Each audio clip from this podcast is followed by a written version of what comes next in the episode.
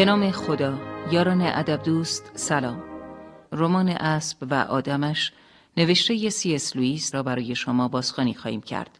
این رمان پنجمین قسمت از سری کتاب‌های ماجراهای نارنیاست همکاران این برنامه تهیه کننده حمید رضا مقدسی سردبیر محسن حکیم آنی صدا بردار حسین اولیاوش گوینده فاطمه رکنی راوی بهروز رضوی. با تنظیم رادیوی آقای محمد رضا گودرزی این کتاب داستان ماجرایی است که در نارنیا و کالارمین و سرزمین های بین آنها در روزگار طلایی که پیتر شاه بزرگ نارنیا و برادر دو خواهرش شاه و ملکه های تحت فرمان او بودند رخ داد. در آن روزگار در جنوب کالارمن در کنار رود کوچکی نزدیک به دریا ماهیگیر تنگ دستی زندگی می‌کرد به نام آرشیش و با او پسری زندگی می‌کرد به نام شاستا که آرشیش را پدر مینامید. بیشتر روزها آرشیش صبحها با قایق به ماهیگیری می‌رفت و بعد از ظهر الاغش را میبست به گاری و ماهی ها را بار می‌کرد و یکی دو کیلومتر به سمت جنوب می‌رفت تا ماهی ها را در دهکده بفروشد. اگر فروش خوبی می‌کرد با خلق و خوی نسبتا خوشی به خانه میآمد و کاری به کار شاستا نداشت. اما اگر فروشش بد بود از شاستا ایراد می گرفت و گاهی هم او را کتک می‌زد. آرشیش برای ایرادگیری از شاستا همیشه بهانه ای داشت. چون کارهای بسیاری بر دوش شاستا بود. کارهایی مثل تعمیر و شستن تورها، پختن شام و تمیز کردن کلبه‌ای که در آن زندگی می کردند. شاستا به هرچه در سمت جنوب خانهاش قرار داشت هیچ علاقه ای نداشت. چون یکی دو بار با آرشیش به دهکده رفته بود و می‌دانست در آنجا هیچ چیز جالب توجهی وجود ندارد. در دهکده فقط مردان دیگری را می‌دید که درست مانند پدر خودش بودند.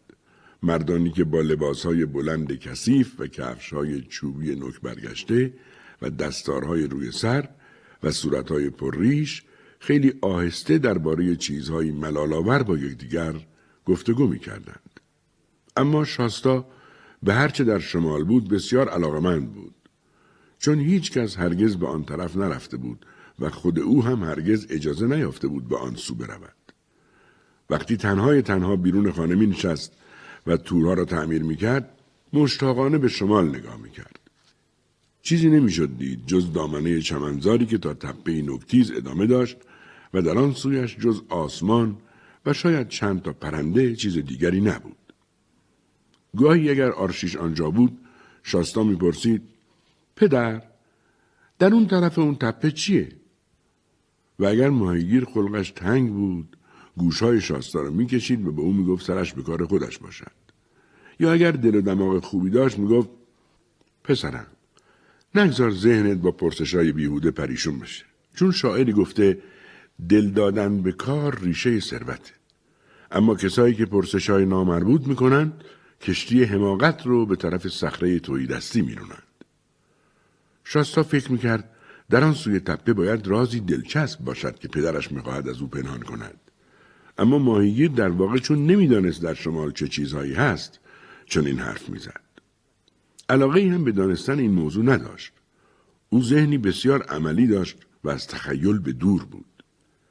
روزی از جنوب بیگانه ای آمد که با تمام آدمهایی که شاستا قبلا دیده بود فرق می‌کرد. او بر اسبی نیرومند و ابلق سوار بود که یال و دمی پرپشت داشت و افسار و رکابهایش نقره کاری شده بود.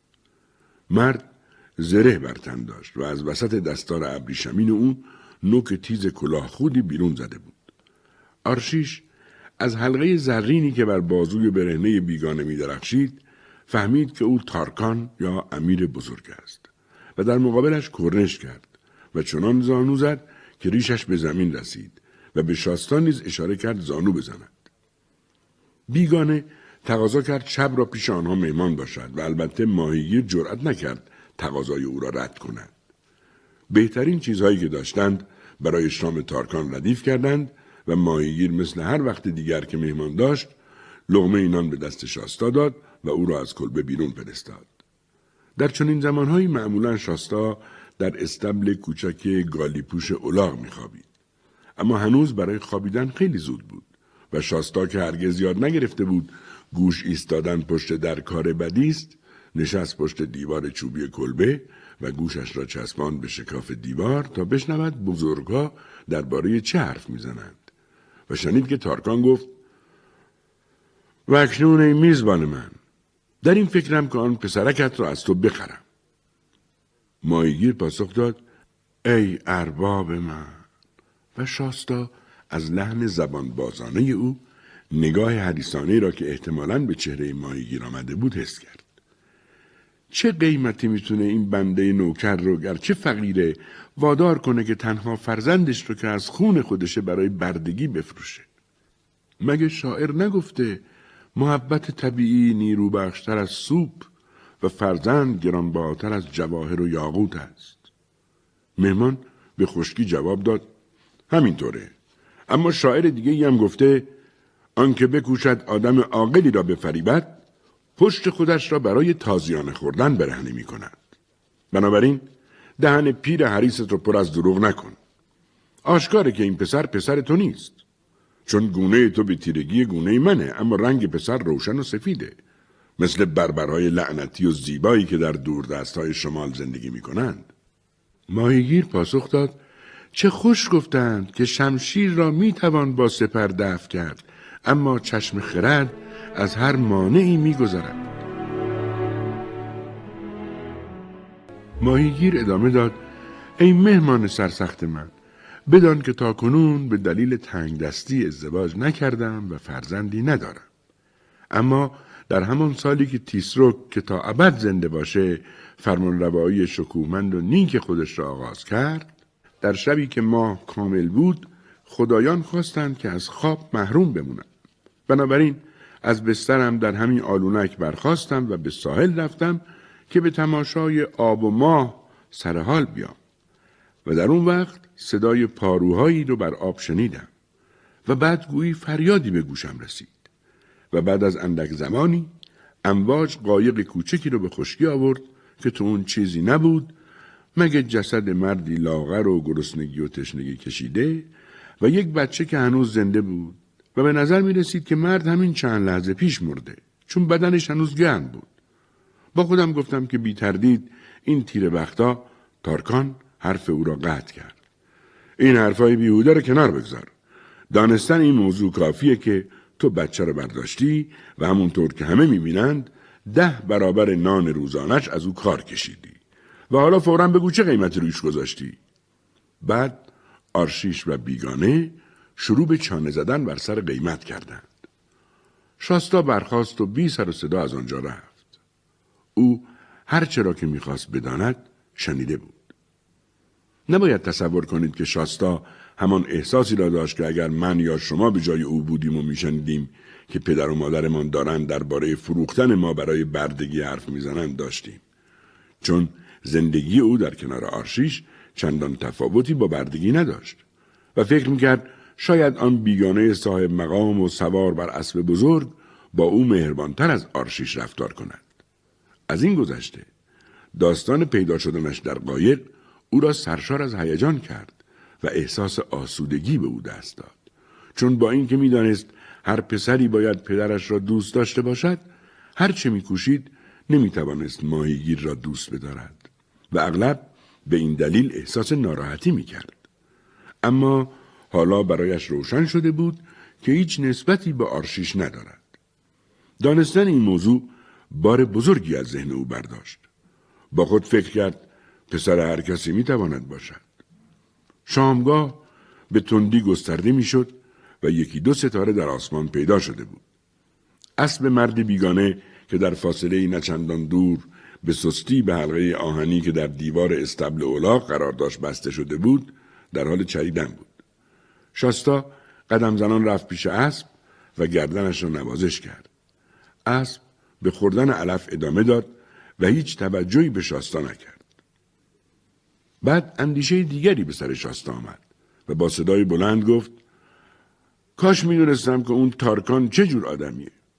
شرط میبندم که این اسب می‌دونه. کاش می‌تونست به من بگه. و بعد برای لحظه ای شاستا فکر کرد دارد خواب می‌بیند.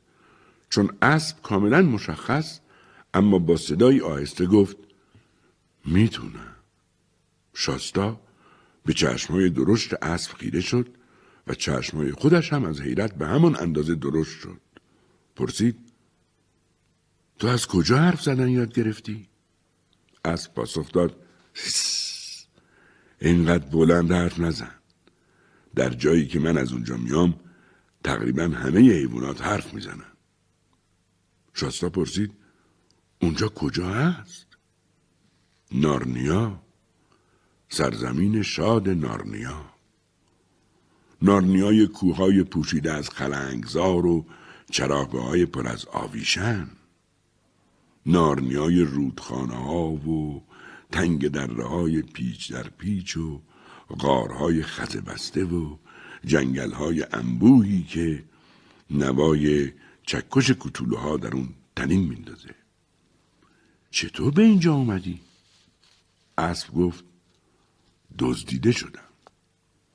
در اون زمان یک کره اسب کوچولو بودم.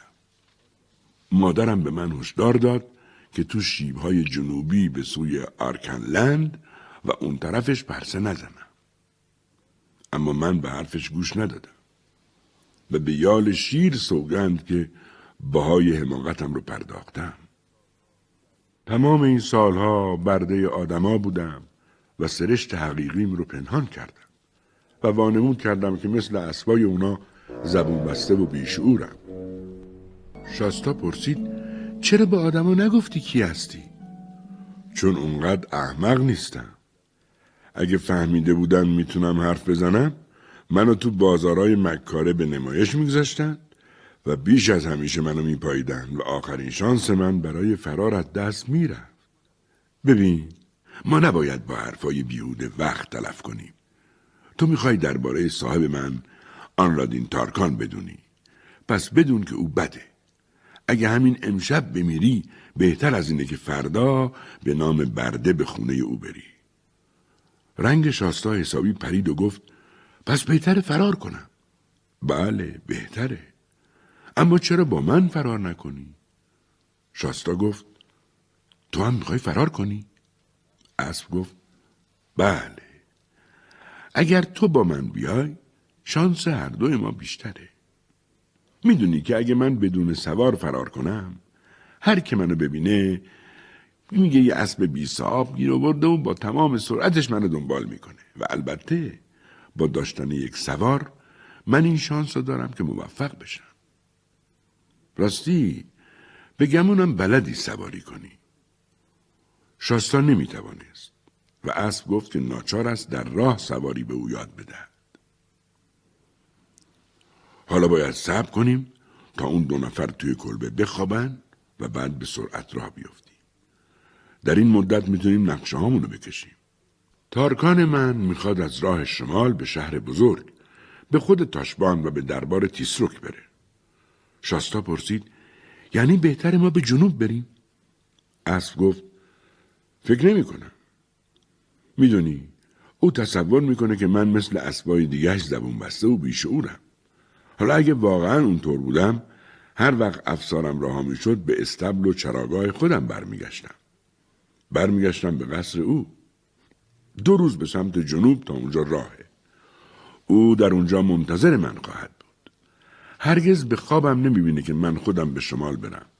و در هر حال او احتمالا فکر می‌کنه یه نفر که در آخرین دهکده او رو سوار بر من دیده ما رو تا اینجا تعقیب کرده و من رو دزدیده. شاستا گفت هورا پس به شمال میریم. همیشه در آرزوی رفتن به شمال بودم. اسب گفت البته که بودی. دلیلش خونیه که در رگهات جریان داره. مطمئنم که از نژاد اصیل شمالی هستی. وقتی اطمینان پیدا کردند که اون دو نفر در داخل کلبه به خواب رفتن در تاریکی شب به راه افتادند. اسب به شاستا یاد داده بود که چگونه زین را روی او ببندد و سوار او شود. اسب قبل از هر چیز به جنوب کلبه ماهیگیر به کنار رود کوچکی رفت که از آنجا به دریا سرازیر می‌شد و چند جای سم خیلی مشخص در گل و رو به جنوب به جا گذاشت. اما وقتی به وسط پایاب رسیدند به بالا دست رود برگشت و در آب راه رفت تا چند صد متری بالاتر از کلبه قدم به خشکی گذاشت. بعد یک قسمت قلب سنگی از کناره رود را که هیچ جای پایی بر آن نمیماند انتخاب کرد و از طرف شمالی رود بیرون آمد. آنگاه همچنان با گام های یورتمه رو به شمال پیش رفت تا جایی که کلبه آن تک درخت استبل اولاغ و کناره خلیج در حقیقت هرچه شاستا تا آن موقع شناخته بود در تیرگی شب خاکستری تابستان فرو رفت. حالا دیگر از تپه بالا رفته بودند همان تپه ای که همیشه مرز دنیای آشنای شاستا بود چند روزی به سمت شهر تاشبان حرکت کردند و اسب که اسمش بری بود تا اندازه‌ای به شاستا سوارکاری یاد داد. در حین سفر شاستا متوجه شد که بری اسب جنگی بوده است و با اصرار از او خواست که از نبردهایی که در آن شرکت کرده است برایش بگوید. این روزها برای شاستا روزهایی بزرگ بودند و هر روز بهتر از روز پیش چون عضلهایش قویتر می‌شد و کمتر از اسب میافتاد. پس از آنکه روزها و هفته راه رفتند و از خلیجها و صخرههای ساحلی و رودها و دهکدههای دیگری گذشتند که از بس شمارشان زیاد بود شاستا حتی نمی توانست آنها را به خاطر بیاورد سرانجام شبی محتابی فرا رسید که از دشتی پهناور عبور می کردند. در نیم کیلومتری سمت چپ آنها جنگل بود. دریا تقریبا به همین فاصله در سمت راست آنها در پشت تپه های شنی پنهان بود. یک ساعتی گاه یورتمه و گاه آرامتر پیش رفتند که ناگهان بری ایستاد و گفت تو چیزی نشنیدی؟ گوش کن یه اسب دیگه بین ما و جنگله و این چیزیه که دوست ندارم شاستا با خمیازه گفت شاید کشاورزیه که داره دیر وقت به خونه میره. بری گفت اون اسب تنومنده و یه سوارکار واقعی بر اون سواره. کنار اون جنگل یک تارکان هست. نه سوار بر اسب جنگی.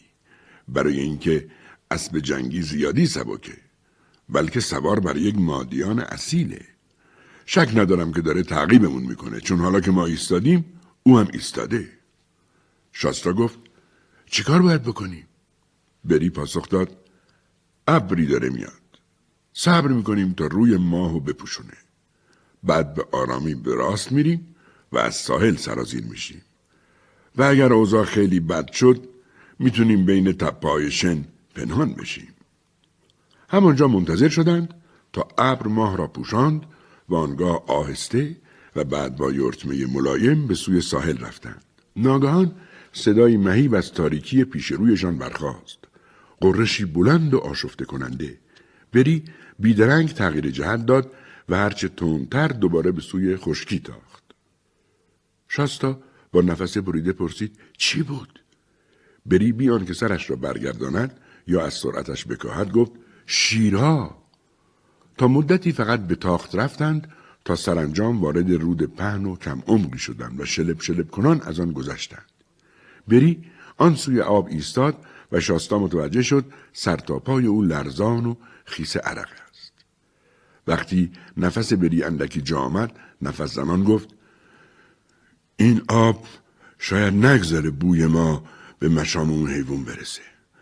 حالا می‌تونیم کمی آهسته را بریم.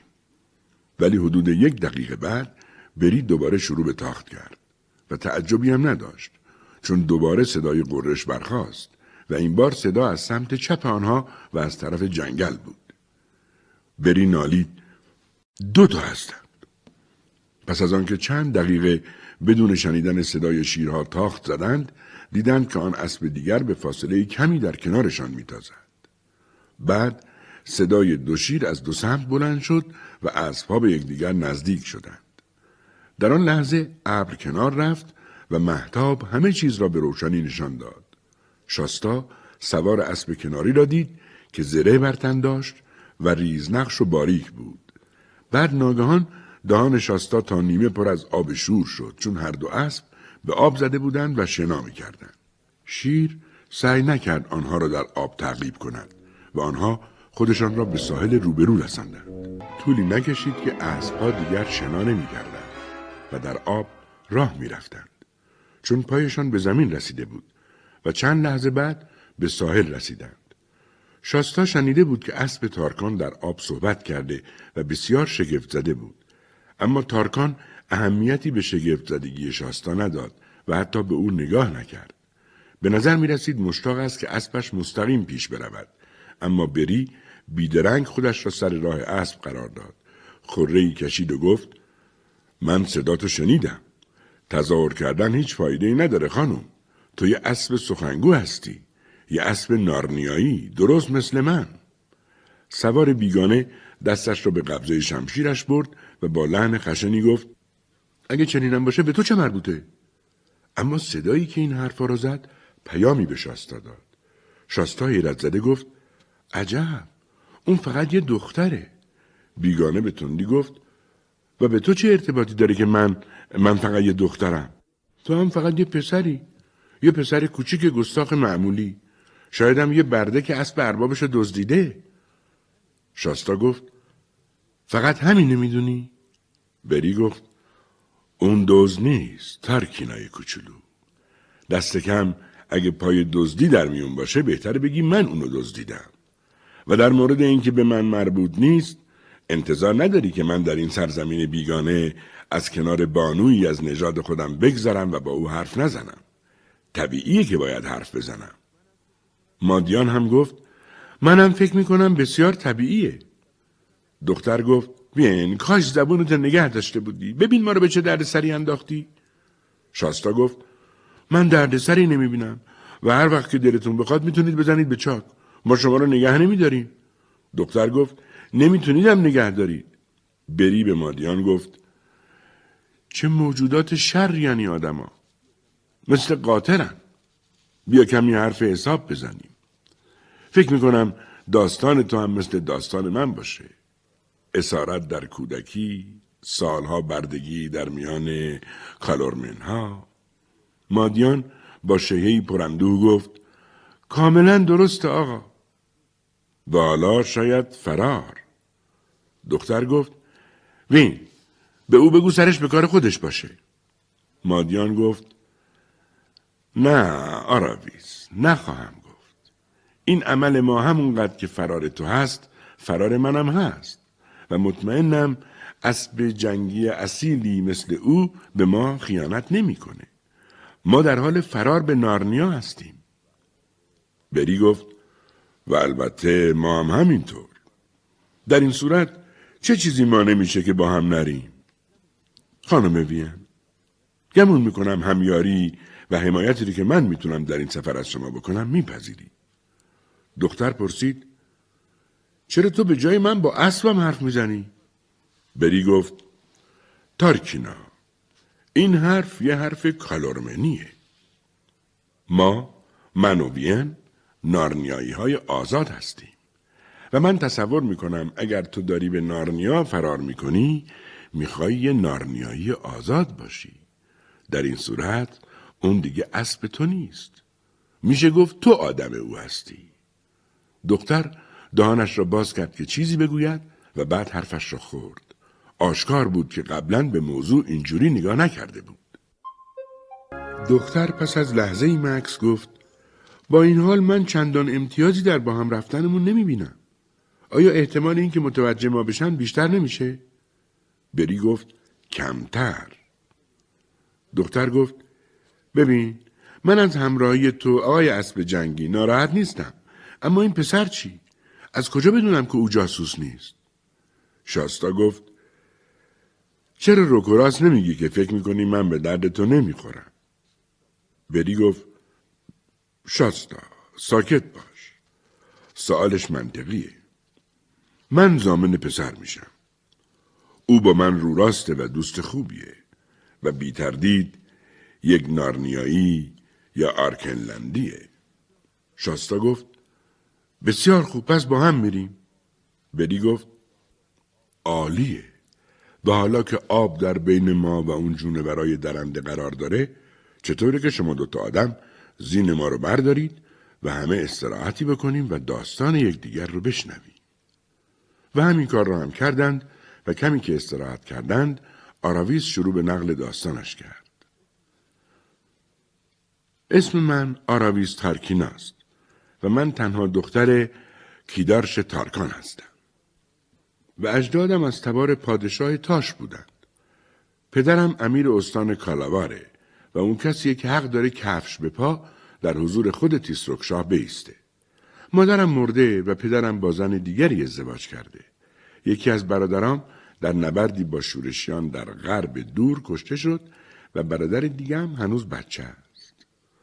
روزگار چنین پیش آورد که زن پدرم نامادریم از من نفرت داشت و تا وقتی که من تو خونه پدرم زندگی می کردم خورشید تابان پیش چشماش تیره و تار بود.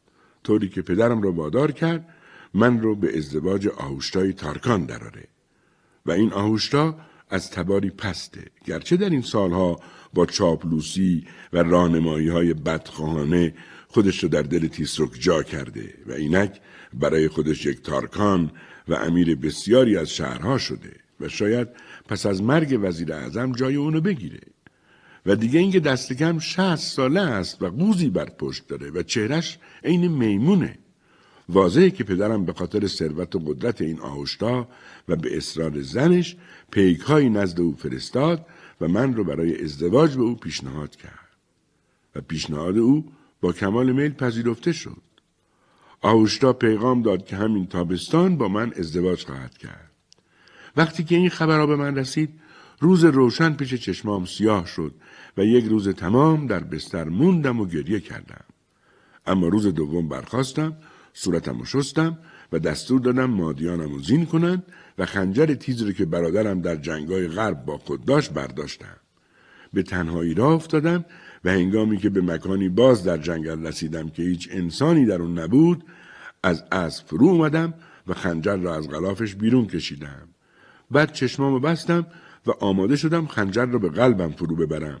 اما پیش از اون که این کارو بکنم این مادیان با صدای دخترای آدم به سخن در اومد و گفت ای بانوی من خود رو به هیچ ترتیبی نابود نکن چون اگر زنده باشی شاید بخت با تو یاری کنه اما همه مردگان مانند هم هستند و در این هنگام حیرت من چنان بود که کشتن خودم و آوشتا را فراموش کردم و گفتم او مادیان من چطور یاد گرفتی مثل دخترای آدم حرف بزنی؟ و وین آنچه را همه این جمع می‌دانند به من گفت و گفت که در نارنیا جونورایی هستند که حرف می‌زنند و گفت چطور وقتی کره کوچکی بوده از اونجا دزدیده شده و برای من از جنگل ها و آبهای نارنیا و از قصرها و کشتی های بزرگ اونقدر گفت که گفتم آرزوی بزرگ من اینه که در سرزمین نارنیا باشم. پس از اون که مدتی دراز با هم حرف زدیم قرار گذاشتیم تا با هم فرار کنیم و نقشه کشیدیم. پیش پدرم رفتم و وانمود کردم از ازدواجی که برام تدارک دیده خوشحالم.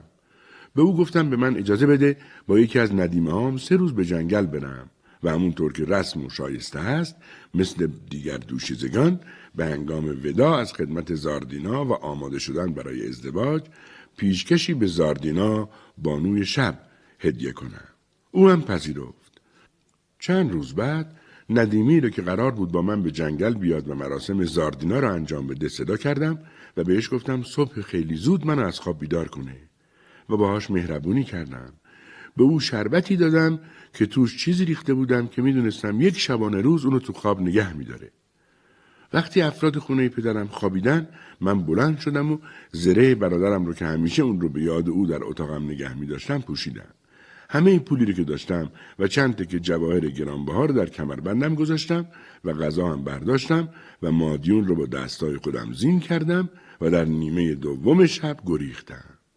در بین را نامه جعلی از طرف آهوشتا به پدرم نوشتم. از جانب او نوشتم که در مسیرش به سمت خانه ما از بخت خوش من را در جنگل ملاقات کرده و چنان مجذوب من شده که پیشکشایی آماده کرده و در همان ساعت دیدار با من ازدواج کرده است و با هم به خانه او رفته ایم. حالا می دانستم که پدرم تا چند روز به جستجوی من نخواهد اومد چون فریب حرفایی رو که به او گفتم خواهد خورد. امیدوارم قبل از اینکه موضوع آشکار بشه من از شهر تاشبان گذشته باشم. و این جان کلام ماجرای منه تا امشب که شیرا دنبالم کردن و در هنگام شنا در آب شور به شما برخوردم. شاستا پرسید و چی بر سر اون دختر همون که داروی خواب بهش دادی اومد؟ آراویس با خونسردی گفت بی تردید او رو به خاطر زیاد خوابیدن کتک زدن. اما او معمور و جاسوس نامادرین بود. خوشحالم که کتک می‌خوره. بعد آراویس از سرگذشت بری پرسید و بری ماجرایش را تعریف کرد. وقتی بری قصهش را به پایان برد همه به خواب رفتند. چند روز بعد به نزدیکی تاشبان رسیدند. بری گفت اولین کار اینه که جایی رو در اون طرف تاشبون تعیین کنیم و همه قول بدیم. اگر وقت عبور از شهر بدشانسی آوردیم و از همدیگه جدا افتادیم در اونجا حاضر بشیم. به نظر او بهترین مکان قبرهای پادشاهان کهن در حاشیه بیابان بود. چون مانند کندوهای بزرگ زنبور هستند و از چشم پنهان نمیمانند و از همه بهتر این بود که چون اهالی کالارمن فکر می‌کردند آن محل پاتوق قولهای بیابانی است به آن نزدیک نمی‌شدند. شاستا پیشنهاد کرد برای عبور از شهر تغییر لباس بدهند مادیان موافق بود و گفت امترین کار رفتن از میان شهر است زیرا در میان جمعیت کمتر به آنها توجه می شود.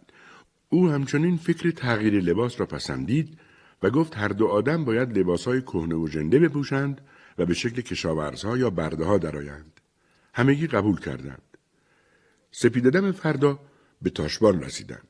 آنجا رود پهنی دو شاخه شده بود و در جزیره بین آن دو شهر تاشبان یکی از عجایب جهان جا خوش کرده بود.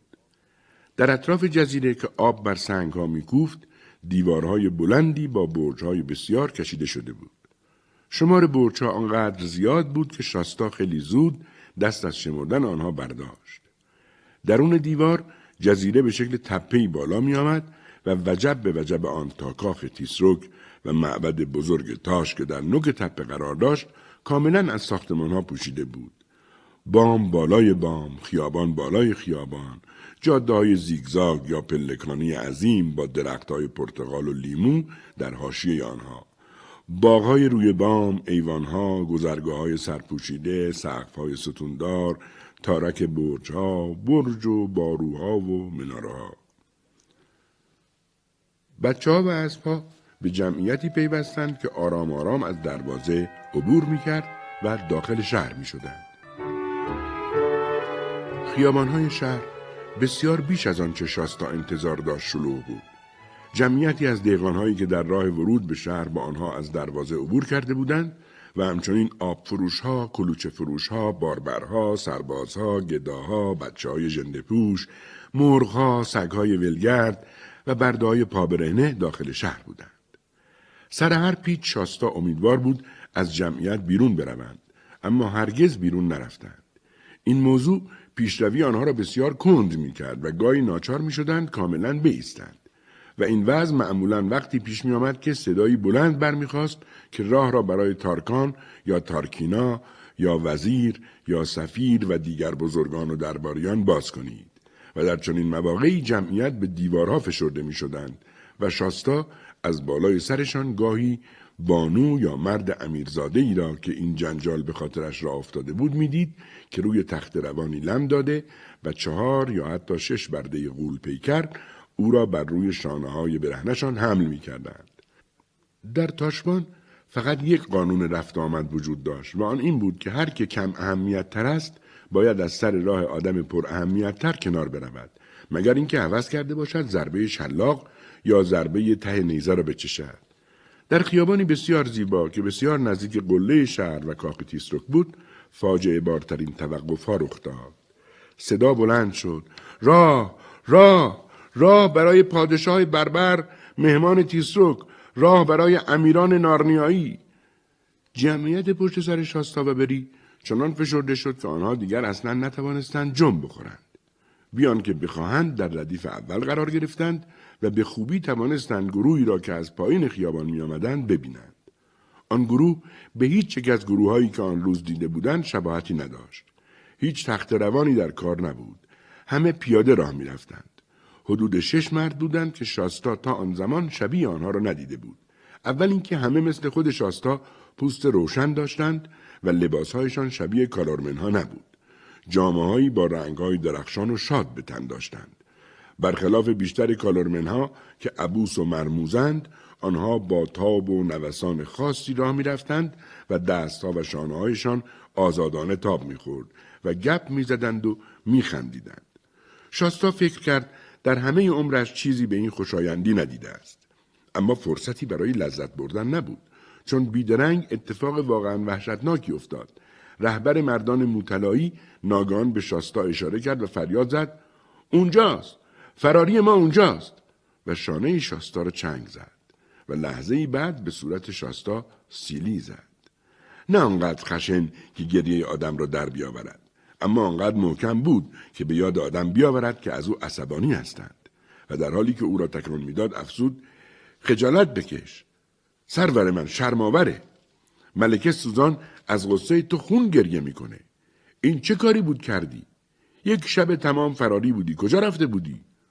شاستا اگر کمترین فرصتی داشت تلاش می‌کرد خودش را در میان جمعیت پنهان کند. اما دیگر دیر شده بود چون مردان موتلایی دورش کرده بودند و محکم او را گرفته بودند. طبیعی است اولین فکری که به سرش آمد این بود که بگوید او شخص دیگری است و اشتباهش گرفتند. اما در عین حال این آخرین کاری بود که ممکن بود انجامش بدهد. اگر در آن جای شلوغ شروع می‌کرد به شهر اینکه کیست و از کجا آمده و آراویز کیست؟ باید از هر شانسی برای خروج از تاشبان دل میشست فکر بعدیش این بود که با نگاه از بری کمک بخواهد.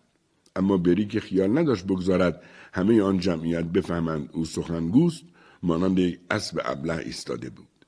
این بود که دو تا از امیران نارنیایی دست او را گرفتند و با خود بردند و او حتی جرأت نداشت از ترس اینکه مبادا نظرها به آراویس جلب شود به او نگاه کند.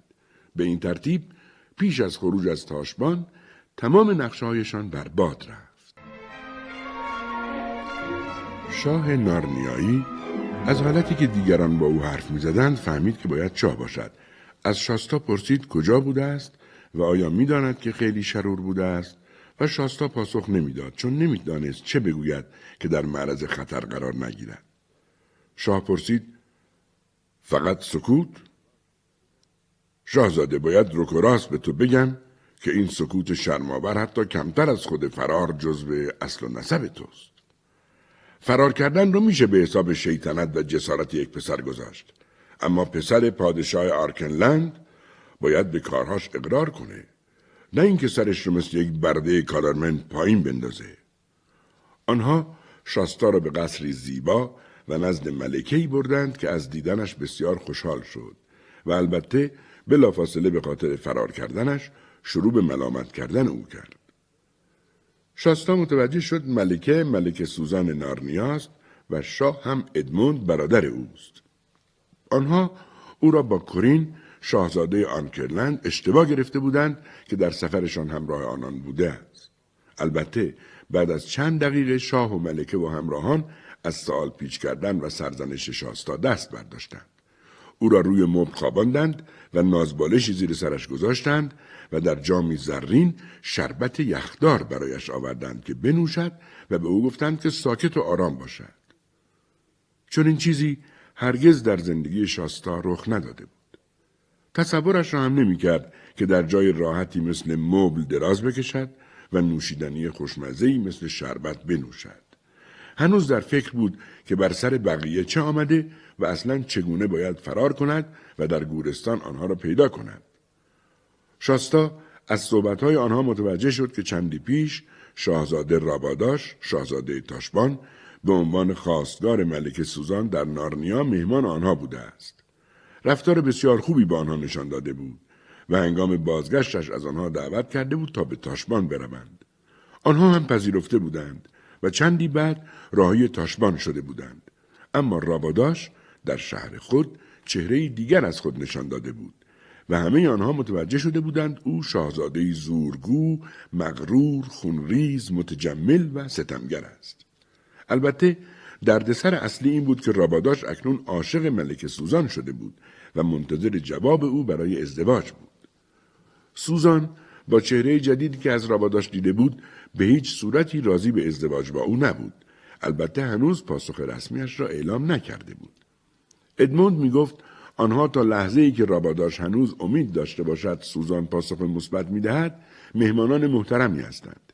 اما به محض اینکه جواب رد را بشنوند وضعشان از زندانیان بهتر نخواهد بود سوزان به ادموند گفت منظورتون اینه که او قصد داره من رو به زور به همسری خودش انتخاب کنه؟ ترس من همینه سوزان. همسر یا برده که این دومی از اونم بدتره. اما چطور می‌تونه چنین کاری بکنه؟ آیا تیسروک فکر می‌کنه برادر ما شاه بزرگ چنین توهینی رو تحمل خواهد کرد؟ یکی از همراهان به شاه گفت قربان اونقدر هم دیوانه نیستن. آیا اونها گمان می‌کنند شمشیر و نیزهی در نارنیا وجود نداره؟ ادموند گفت افسوس گمان من اینه که تیسروک چندان ترسی از نارنیا نداره. ما سرزمین کوچکی هستیم و سرزمین های کوچکی که در مرزهای یک امپراتوری بزرگ قرار دارند همیشه مورد نفرت فرمانروایان امپراتوری بزرگ واقع میشند او آرزوی نابودی اونها را داره. می‌خواد اونها را ببلعه خواهر وقتی که او شاهزاده را برای خواستگاری تو روانه کایر پراول کرد شاید فقط در جستجوی فرصتی بر ضد ما بود. به احتمال زیاد امیدوار نارنیا و آرکنلند را یک لقمه کنه. آنها چندین ساعت گفتگو کردند و به دنبال راه حل گشتند تا شرافت ملکه و جان خودشان را از آن شهر نجات دهند. یکی از همراهان که آقای تومنوس فان بود پیشنهاد خوبی داد. او گفت آنها باید روی خوشی به راباداش نشان دهند و ملکه در ظاهر بپذیرد که همسر او شود بعد همگی بگویند که به میمنت این ازدواج می‌خواهند جشنی در کشتی خودشان برای ملکه و شاهزاده راباداش بگیرند. به همین خاطر باید امشب به کشتیشان بروند تا مقدمات جشن پسفردا را آماده کنند. همچنین گفت بهتر از عدهای را به بازار بفرستند و هرچه پول دارند در میوه فروشی ها و شیرینی فروشی ها خرج کنند جوری که انگار به راستی دارند تدارک زیافتی بزرگ را می‌بینند. تمام روز را در کشتی میمانند و مشغول تدارک می‌شوند و شبهنگام وقتی هوا کاملا تاریک شد بادبانها بالا و پاروها بیرون و به پیش به سوی نارنیا در تمام مدتی که این صحبت ها را می کردند شاستا روی مبل لم داده بود و جم نمی‌خورد. اصلا به فکرش نرسید که به این نارنیایی ها حقیقت را بگوید و از آنها کمک بخواهد. فکر می‌کرد اگر بگوید شاهزاده کورین نیست چون همه نقشه های آنها را می‌داند او را می‌کشند. می‌بینید که شاستا هیچ نمی‌دانست آدم های شریف و آزاد چگونه رفتار می‌کنند. همه برخواستند و درها گشوده شد و بزرگزادگان و موجودات دیگر به کنار ایستادند تا شاه و ملکه اول بیرون بروند. شاستا نمی‌دانست چه باید بکند. اما آقای تومونوس به او گفت والا حضرت همینجا دراز بکش تا وقتی که ما آماده سوار شدن نشدیم لازم نیست تو حرکت کنی. قدری بخواب. من به موقع تو رو برای سوار شدن به کشتی صدا خواهم کرد. و بعد خونه، نارنیا و شما.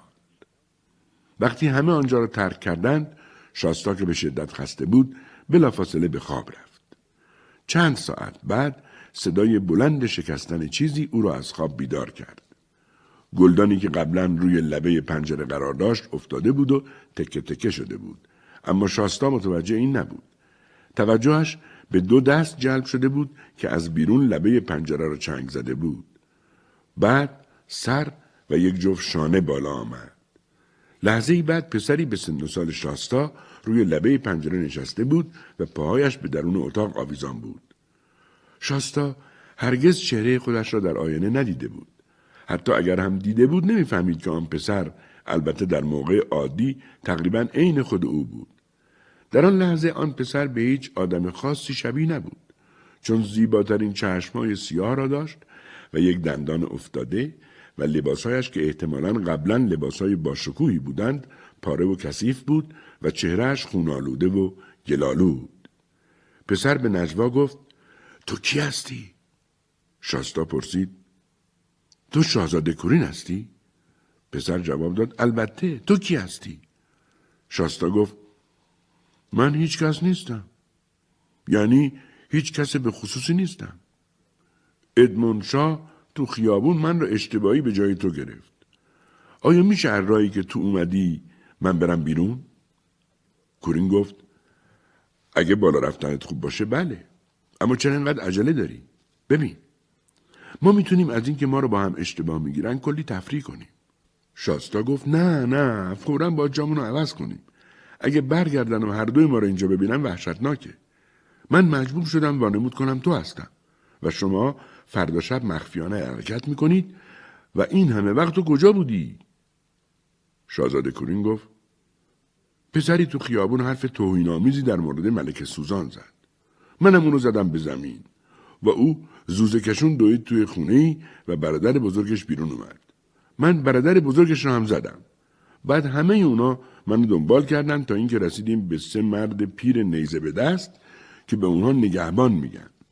بنابراین با اونها جنگیدم و اونها منو دستگیر کردن و بردن تو جایی زندانی کنن. اونها رو گول زدم و از دستشون فرار کردم. در مسیرم دو بار همون پسری رو دیدم که این درد سر را راه انداخته بود. بنابراین دوباره اون رو زدم. بعد از ستون ساختمانی رفتم روی بام خانه و همونجا ساکت دراز کشیدم تا امروز صبح که هوا شروع کرد به روشن شدن. از اون وقت حالا به دنبال پیدا کردن راه برگشت بودم. شاستا هم خلاصه ای از سرگذشتش را برای شاهزاده کورین گفت و بعد راه خروج را از او سوال کرد. دو پسر با هم احساس دوستی کردند و برای هم آرزوی موفقیت کردند. وقتی شاستا می‌خواست برود کورین گفت امیدوارم تو آرکنلند هم دیگر ببینیم. برو پیش پدرم لونشا و به او بگو دوست من هستی. آنگاه از هم خداحافظی کردند و شاستا از آن راهی که کورین به قصر آمده بود از آنجا خارج شد. دوان دوان خیابانهای شهر را طی کرد و خودش را به دروازه رساند.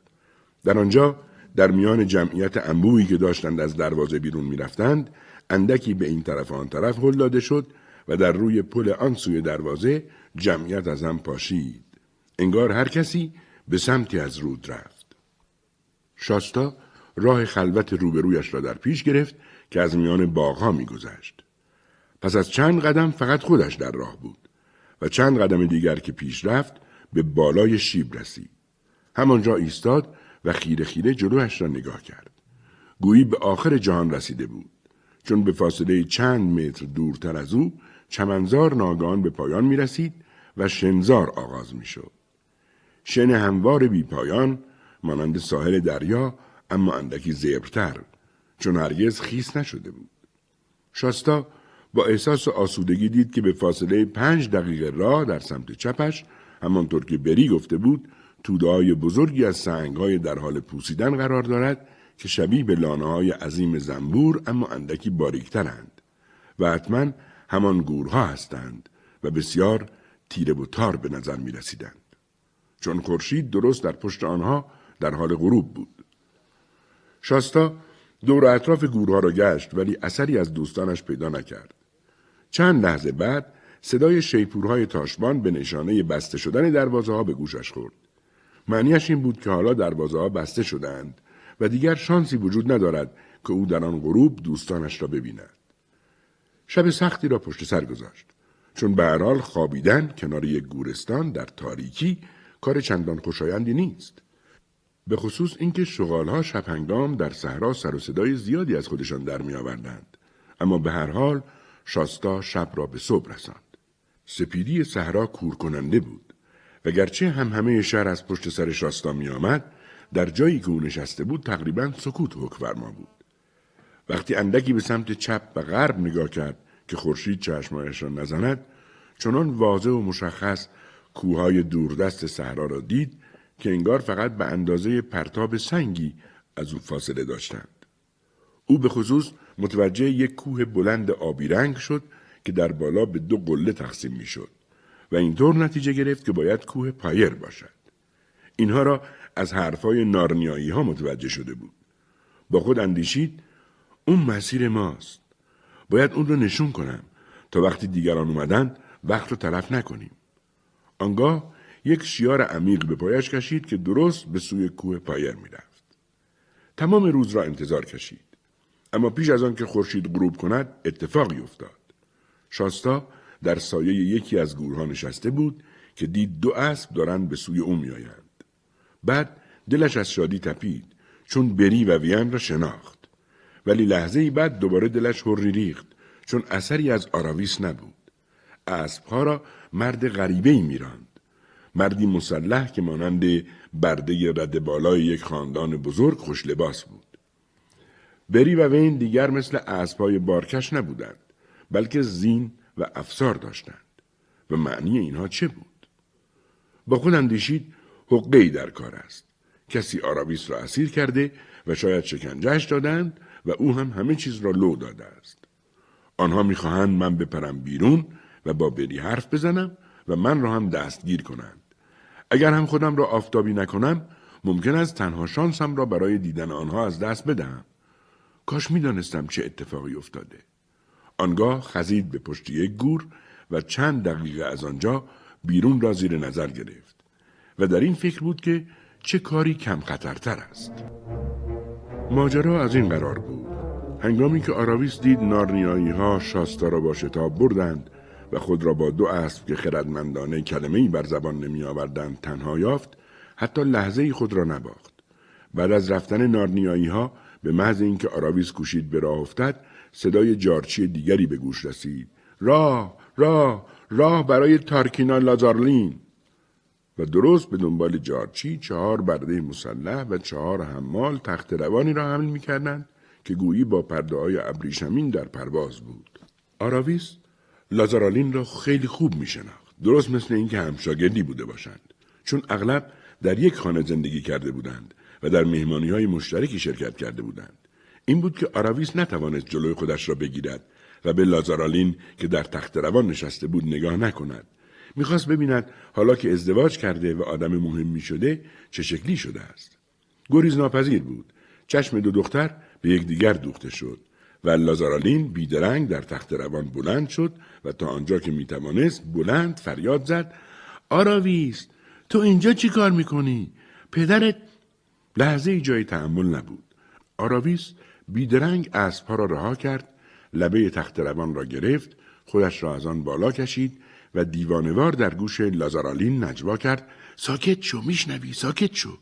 باید منو مخفی کنی. به افرادت بگو اون دوتا اسب بیارن. عجله کن. همه پرده های تخت روان رو بکش و به جایی برو که نتونن منو پیدا کنن. لازارالین دستور داد اسبها را بیاورند و به سوی خانه بروند.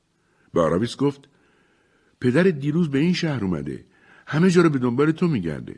فکرشو بکن من و تو اینجا پیش هم هستیم و اون اصلا روحش خبر نداره. این موسکترین چیزیه که شنیدم. و شروع کرد به چرند و پرندگویی و پرحرفی و شوخی. حالا آراویس به یاد می آورد که او همیشه اهل چرند و پرند و وراجی بود. مرتب می خندید. آراویس گفت قضیه اصلا خندهدار نیست. فوق العاده جدیه. منو کجا می‌تونی قایم کنی؟ لازارانین گفت اصلا مشکلی نیست دختر جون. تو رو به خونه می‌برم. شوهرم خونه نیست و هیچ کس تو رو نمی‌بینه. وقتی به خانه رسیدند به سفارش آراویس لازارالین به برده ها و دربانهایش دستور اکید داد که درباره بانوی جوانی که همراه خود به خانه آورده با کسی صحبت نکنند در غیر این صورت سر و کارشان با شلاق خواهند بود بعد از اینکه آراویس اندکی استراحت کرد و غذایی خورد داستانش را برای میزبان بازگو کرد لازارالین گفت نگفتی چرا با آوشتا ازدواج نمی کنی؟ همه کشته مردش هم. شوهرم میگه او کم کم داره یکی از بزرگترین مردان کارارمن میشه. حالا که آکسارتای پیر مرده او وزیر اعظم شده. کلی ثروت داره. آراویس گفت تا جایی که به من مربوط میشه او می‌تونه ثروتش رو برای خودش نگه داره. سرانجام آراویس حرفش را به کرسی نشاند و حتی دوستش را وادار کرد درباره نقشههایش حرف بزند. حالا دیگر برای بیرون بردن اسبها به کنار گورها از دروازه شمالی مشکلی وجود نداشت چون هیچ کس به مهتر خوشلباسی که یک اسب جنگی و یک اسب سواری زین شده بانویی را به سوی رود هدایت می‌کرد شک نمی برد. تصمیم گیری برای اینکه خود آراویس را چه کنند آسان نبود. مدتی صحبت کردند و راه های گوناگون را در نظر گرفتند تا اینکه چیزی به ذهن لازارالین رسید. سرانجام لازارالین دستایش را به هم زد و گفت آها فکری به سرم زد یه راه برای بیرون رفتن از شهر بدون عبور از دروازه ها هست باغ تیسروک درست میره به کنار آب و یک دروازه آبی در اونجا هست البته فقط برای ما درباریا تیسروک عزیز خیلی مهربونه و ما تقریبا هر روز به قصر دعوت میشیم و اونجا مثل خونه دوم ماست. من در هر ساعتی از شبانه روز می‌تونم به قصر برم و با هر یک از خانمای قصر که بخوام دیدار کنم. چطور بعد از تاریکی تو با من یواشکی به قصر بیای و من تو را از دروازه آبی بیرون بفرستم. اونجا همیشه چند تا قایق و از اینجور چیزا بیرون دروازه آبی بسته شده. البته باید تا فردا شب صبر کنیم. برای اینکه امشب جشنی در قصر برپا میشه و همه جا پر از نوره. فردای آن روز آراویس با اسبها صحبت کرد و جریان انتقالشان به خارج از شهر به وسیله مهتر اسبهای لازارالین را شهر داد. بعد به لباس برده رده بالای یک خانه اشرافی درآمد و روبندهی بر چهره انداخت. با هم قرار گذاشته بودند اگر کسی چیزی از آنها پرسید لازارالین وانمود کند آراویس کنیز است و او را برای یکی از شاهزاده خانم ها هدیه می‌برد. آن دو پیاده راه افتادند. پس از چند دقیقه به دروازه های قصر رسیدند. در آنجا البته سربازهایی ایستاده بودند اما فرمانده آنها لازارالین را خوب می شناخت و به افرادش دستور داد به او سلام دهند و احترام بگذارند. آنها بیدرنگ به یک تالار مرمر سیاه وارد شدند. از تالارها و راهروهای زیادی عبور کردند و به باغ قصر رسیدند و در انتهای آن تا قصر قدیمی پیش رفتند. حالا هوا تقریبا تاریک شده بود و آنها خود را در انبوهی از راهروها یافتند که فقط با مشعلای تک و توکی که در دیوارها قرار داشت روشن می‌شد. لازارالین در جایی ایستاد که نمی‌دانست باید به طرف چپ بروند یا راست. آراویس که احساس می‌کرد هر لحظه ممکن است پدرش از گوشه ای سر برسد به لازارالین گفت که سری باشد.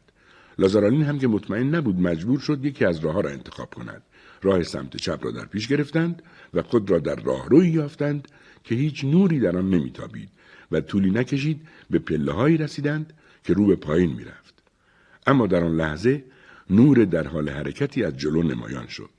لحظه ای بعد از گوشه دور از آنها هیکل تیره دو مرد پدیدار شد که عقب عقب می آمدند و شمهای بلندی در دست داشتند و البته فقط در جلو افراد خانواده سلطنتی است که آدمها عقب عقب راه می روند.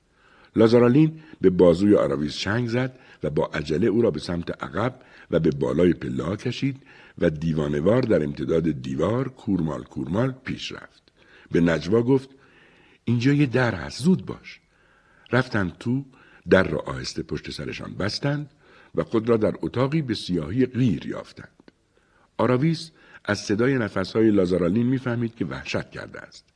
چون او گفته بود که تیسروک از دوستان خوب اوست. لازارالین آهسته گفت تاش ما را حفظ کن. اگه او بیاد اینجا ما باید چه کنیم؟ ممکنه ما رو ببینه. کورمال کورمال در اتاق پیش رفتند و محکم به یک کاناپه برخورد کردند. بلافاصله به فضای پشت کاناپه رفتند و روی زمین دراز کشیدند. بی حرکت ماندند. ذره ذره نفس میکشیدند. به نظرشان می رسید که نفسشان صدای وحشتناکی دارد. اما صدای دیگری نمی آمد. بعد در آن لحظه وحشتناکترین صدایی که تا آن وقت شنیده بودند به گوش رسید. صدای باز شدن در و بعد نور آمد. و چون آراویس نمی توانست سرش را بیشتر از آن ببرد پشت کاناپه همه چیز را دید. ابتدا دو برده که عقب عقب راه می آمدند و شم در دست داشتند وارد اتاق شدند. و همانطور که آراویس به درستی حد زد کرولال بودند و بنابراین در محرمانه ترین جلسه ها از آنها استفاده می شد.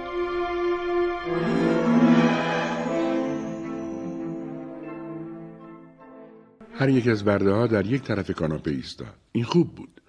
حالا دیدن آراویس سختتر بود چون یک برده جلویش ایستاده بود و او از میان ساقهای برده صحنه را تماشا می کرد. بعد مرد پیر چاقی که کلاه عجیب و نکداری به سر داشت آمد و آراویس بیدرنگ فهمید که او تیسروک است. پس از او مرد جوان بلند قدی وارد شد که سربندی جواهر نشان داشت. او خیلی هیجان زده بود و چشمایش در نور شم درخشش شرارت آمیزی داشت. آخر از همه یک پیرمرد کوچک اندام گوش پشت پیدایش شد که آراویس او را شناخت و لرزه بر اندامش افتاد. او وزیر اعظم جدید و خود آهوشتا تارکان و کسی بود که قرار بود او زنش شود. به محض آن که هر سه نفر وارد اتاق شدند و در بسته شد تیسروک با آهی از خوشنودی بر روی کاناپه نشست مرد جوان جلو او ایستاد و وزیر اعظم بر روی زانو و آرنج نشست و صورتش را چسبان به فرش. مرد جوان در حالی که با چهره عبوز کلمه ها را بریده بریده ادا می کرد گفت ای پدرم و ای نور دیدگان من عمرت جاویدان باد اما تو من را به کلی نابود کرده ای اگر در طلوع خورشید که من متوجه شدم کشتی نارنیایی های بربر لعنتی رفته است تندروترین کشتی را به من داده بودی شاید به آنها می رسیدم. اما تو من را وادار کردی اول بفرستم دنبالشان و ببینم آیا در جستجوی لنگرگاهی بهتر جایشان را عوض کردن یا نه و اینک تمام روز هدر رفته است و آنها از دسترس من خارج شدند. این مرد جوان شاهزاده راباداش بود که از فرار نارنیایی ها خشمگین بود و مرتب به وزیر اعظم لگد می‌زد. تیسروک به آرامی به او گفت که چه می‌خواهد و پیشنهادش چیست.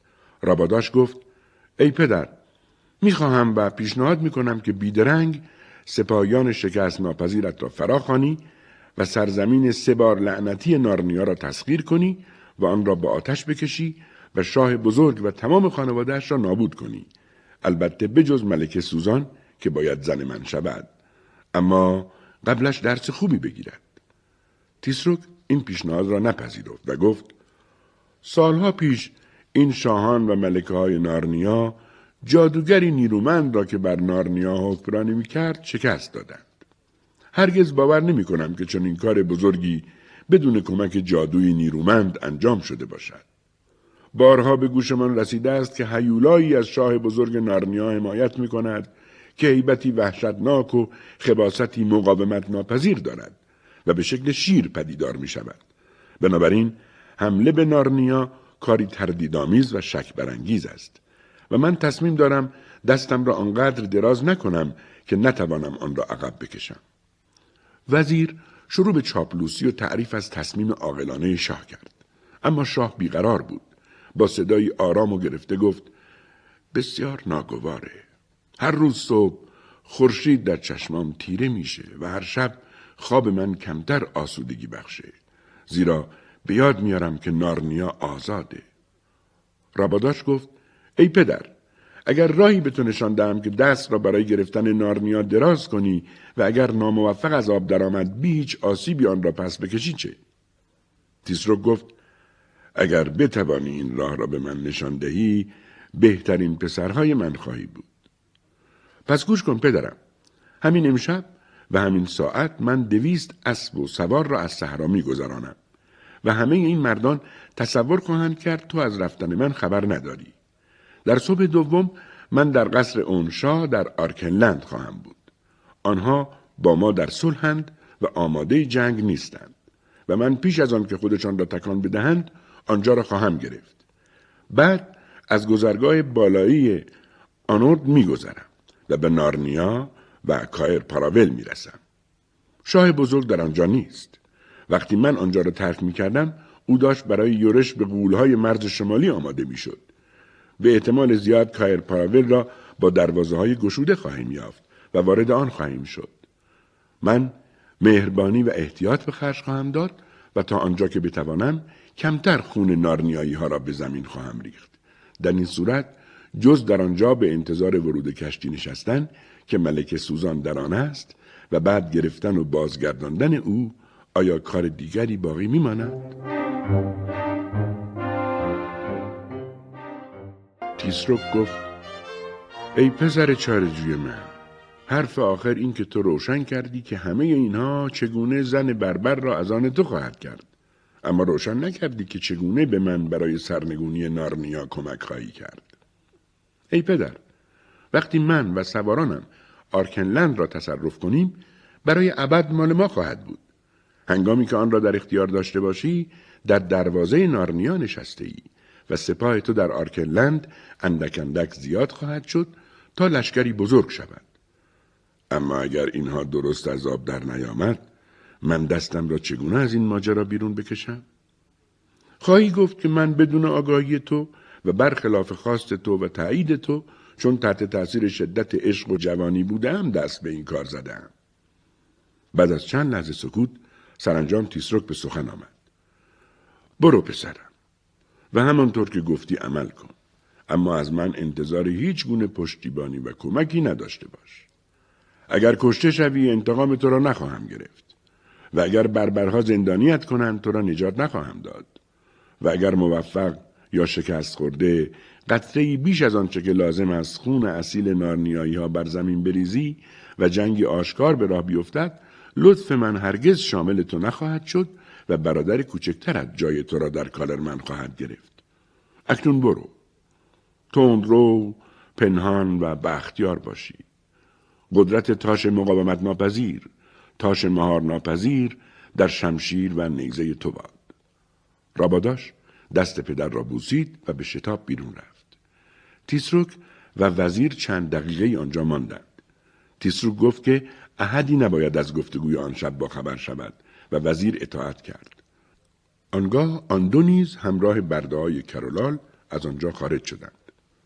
اتاق یک بار دیگر کاملا تاریک شد و دو دختر دوباره نفسی به راحتی کشیدند. البته هر دو به شدت ترسیده بودند. وقتی مطمئن شدند شاه و وزیر کاملا از آنجا دور شدند به سرعت از اتاق بیرون رفتند. لازارالین در حالی که گریه می‌کرد اصرار داشت به سرعت به خانه برگردند. آراویس مجبورش کرد که به دنبال یافتن دروازه آبی بروند. خودشان را به باغ قصر رساندند و آراویس دروازه را باز کرد و آنجا سرانجام رود بود. سرشار از بازتاب نور ما و سکوی کوچکی برای پیاده شدن از قایق و چند قایق تفریحی. آراویس گفت بدرود و متشکرم. متاسفم که بد اخلاق بودم اما فکرشو بکن که دارم از اینجا فرار می‌کنم. آنگاه دیگر را در آغوش کشیدند و بعد آراویس سوار قایقی شد. لحظه بعد در وسط جریان آب بود. یک ماه بزرگ در بالا می درخشید و یک ماه بزرگ در جرفای رود باستاب یافته بود. هوا خنک و تازه بود و آراویس با نزدیک شدن به کناره دورتر رود صدای هوهوی جغدی را شنید. هنگامی که پا به ساحل گذاشت راهی را یافت که شاستا پیدا کرده بود. و مانند او به پایان چمنزار و آغاز شن رسید و مانند او به سمت چپ خود نگاه کرد و گورهای سیاه و بزرگ را دید و سرانجام حالا با اینکه دختری بیباک بود دلش از جا کنده شد.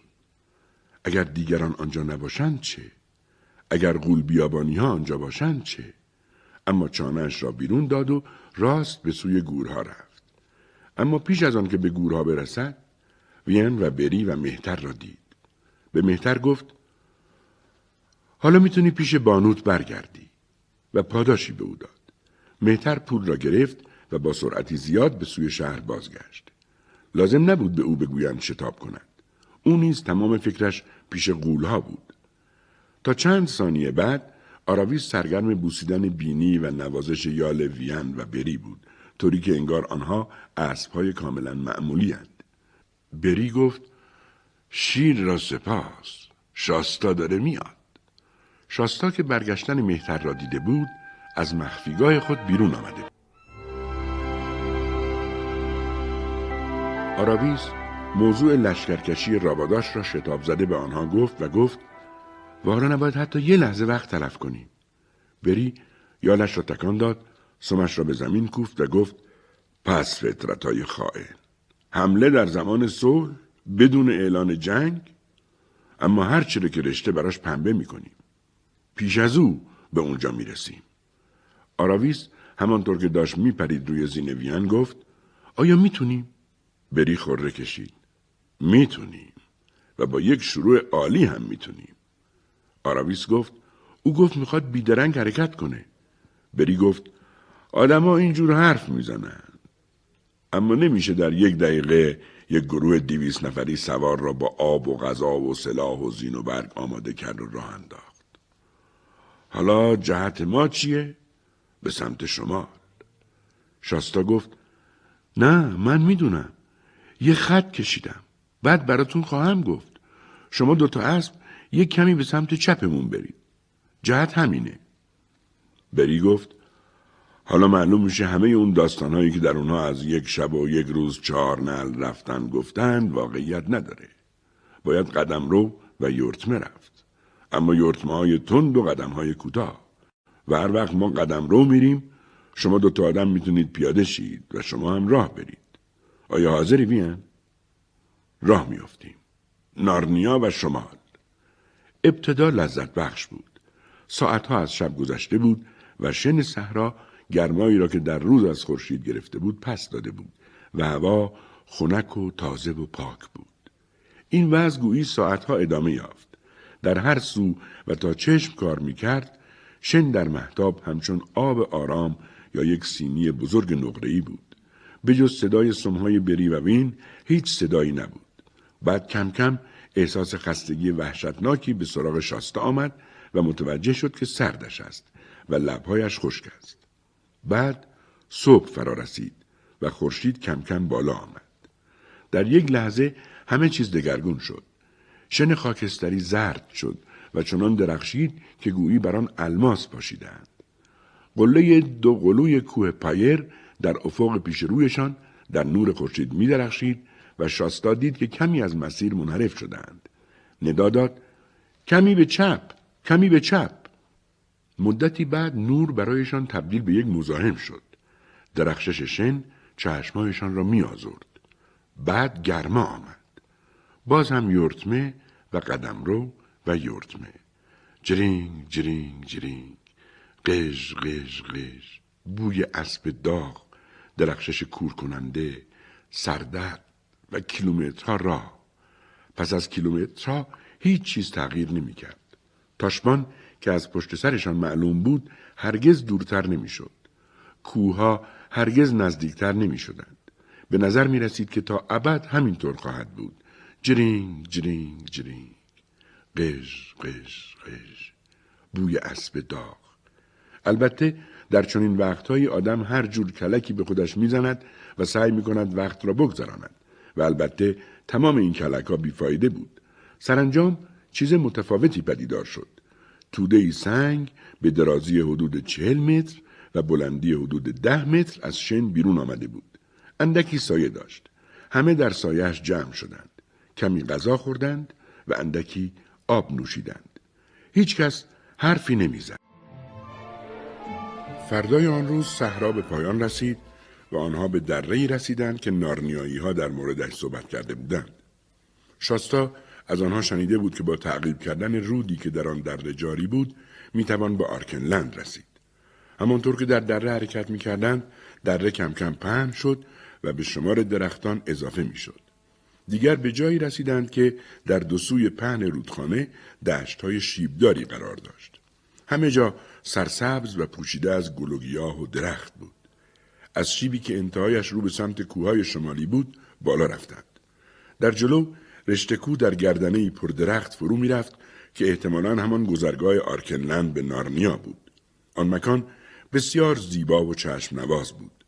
بری با سرفرازی گفت دوستان ما در آرکنلند هستیم. رودی که از اون گذشتیم به گمونم رود تیر چرخنده باشه. در اولین تپه شاستا بر روی زین چرخید و به پشت سرش نگاه کرد. هیچ نشانی از تاشبان نبود. صحرا به جز آن شکاف باریک سبزی که از آن بیرون آمده بودند هیچ شکستگی نداشت و یک دست تا افق گسترده بود. او ناگهان گفت هی اون چیه؟ مثل دوده آتیشه ویان فریاد زد وای نگاه کنین چیزایی تو اون برق می‌زنه نگاه کنین کلاخود و زرن و دارن تکون می‌خورن به این طرف میان آراویس گفت پناه به تاش. سپاهه. راباداشه. آنها شب پیش بیشتر از حد معمول خوابیده بودند و صبح هم وقت زیادی برای آبتنی در رودخانه تلف کرده بودند. این بود که چیزی که از آن میترسیدند رخ داد. وین گفت همون چیزی که من نگرانش بودم زود باشین. باید قبل از اونها با آنورد برسیم. بیان که کلمه دیگری به زبان بیاورند شروع به تاختن کردند. چون این تاختی در سربالایی برای اسبها بسیار توان فرسا بود. از بالای تپه دوم شاستا دوباره به پشت سرش نگاه کرد.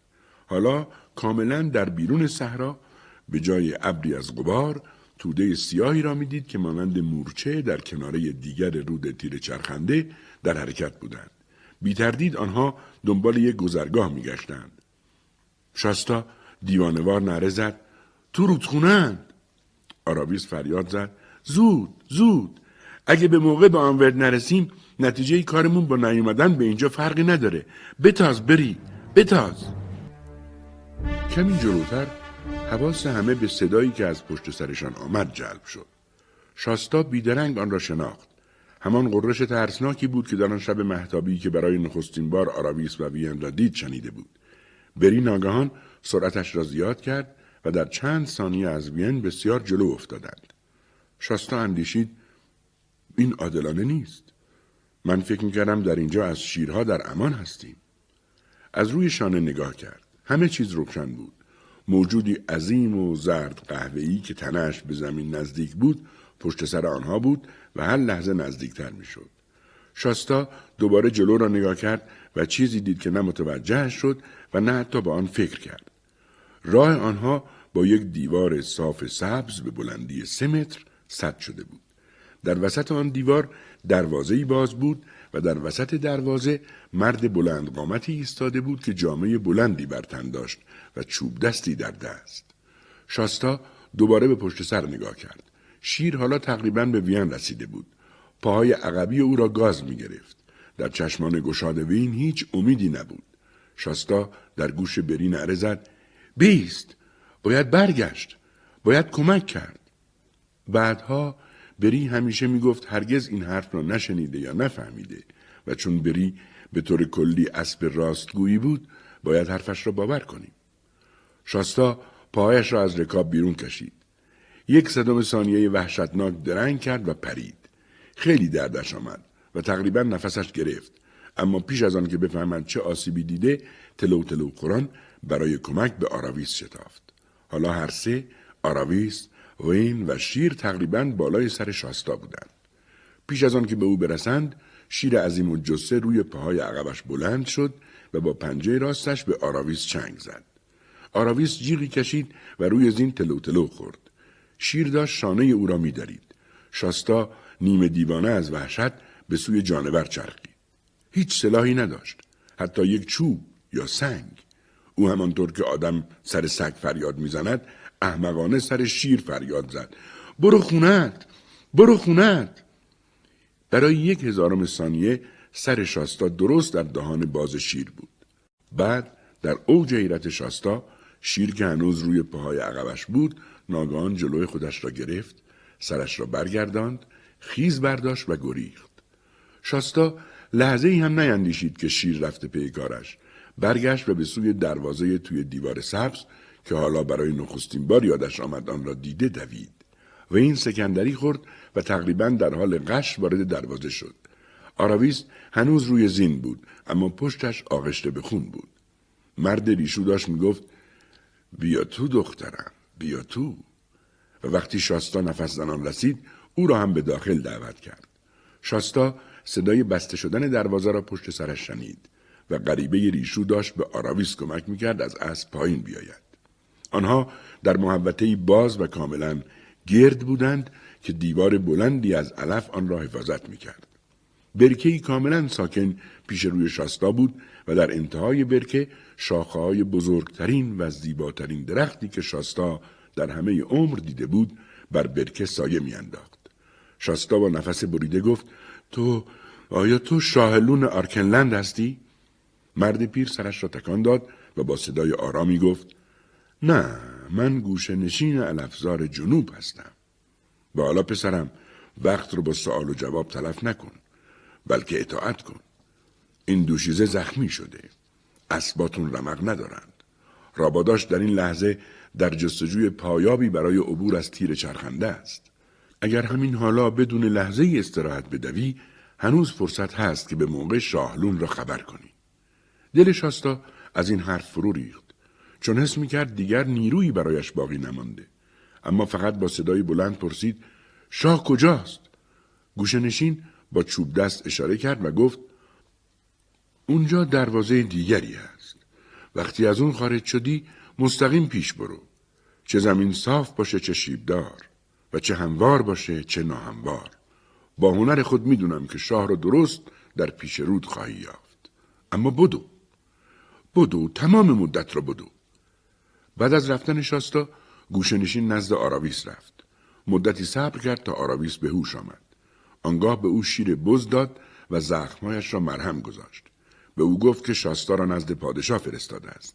همچنین گفت که بری گوشه ای کس کرده و اصلا حرف نمی‌زند.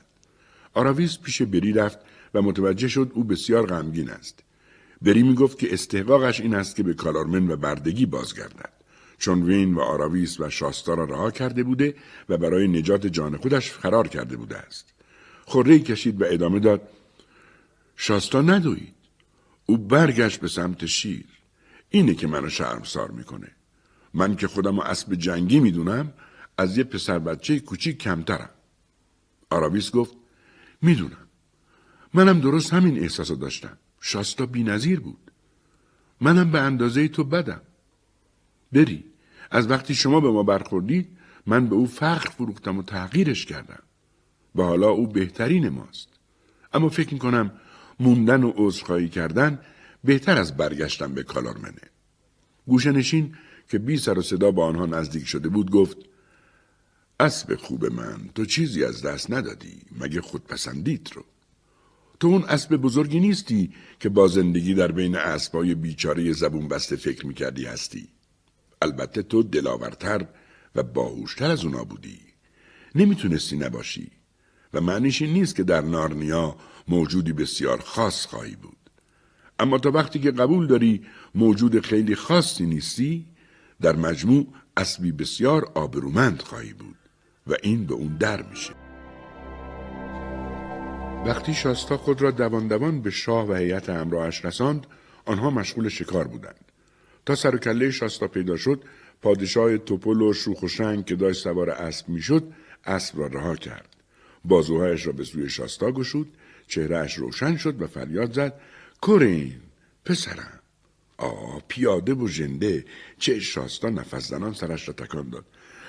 نه نه شاهزاده کورین من شبیه او هستم. والا حضرت رو تو تاشبان دیدم. سلام رسونده. شاه با حالت عجیبی که در چشمایش پیدا شد به شاستا خیره شد. شاستا بریده بریده گفت آیا شما شاهلون هستید؟ و بعد بیان که منتظر پاسخ بماند ادامه داد جناب شاه زود برید آنور دروازه ها رو ببندین دشمن داره میاد راباداش و دیویز سوار. همراهان شاه خواستند از شاستا سوال کنند که شاه گفت از او سوال نکنید. در چهرهش راستگویی می‌بینم. باید برویم آقایان. یک اسب اضافی برای این پسر بردارید. می‌تونید تند برونی رفیق. برای پاسخ شاستا پا در رکاب اسبی گذاشت که برایش آوردند و لحظه ای بعد بر خانه زین بود. تمام گروه با تاختی تند به حرکت درآمد. اما چون شاستا از افسار بری استفاده نکرده بود نمی توانست اسب را خیلی خوب هدایت کند. این بود که به زودی خود را در ته گروه یافت. حالا آنها به جاده ناهمواری رسیده بودند و خیلی تند می رفتند. اما اسب شاستا هنوز آخرین اسب ها بود. یکی دو بار وقتی جاده پیچ خورد شاستا چند ثانیه دیگران را ندید. بعد در مه فرو رفتند. جهان خاکستری شد.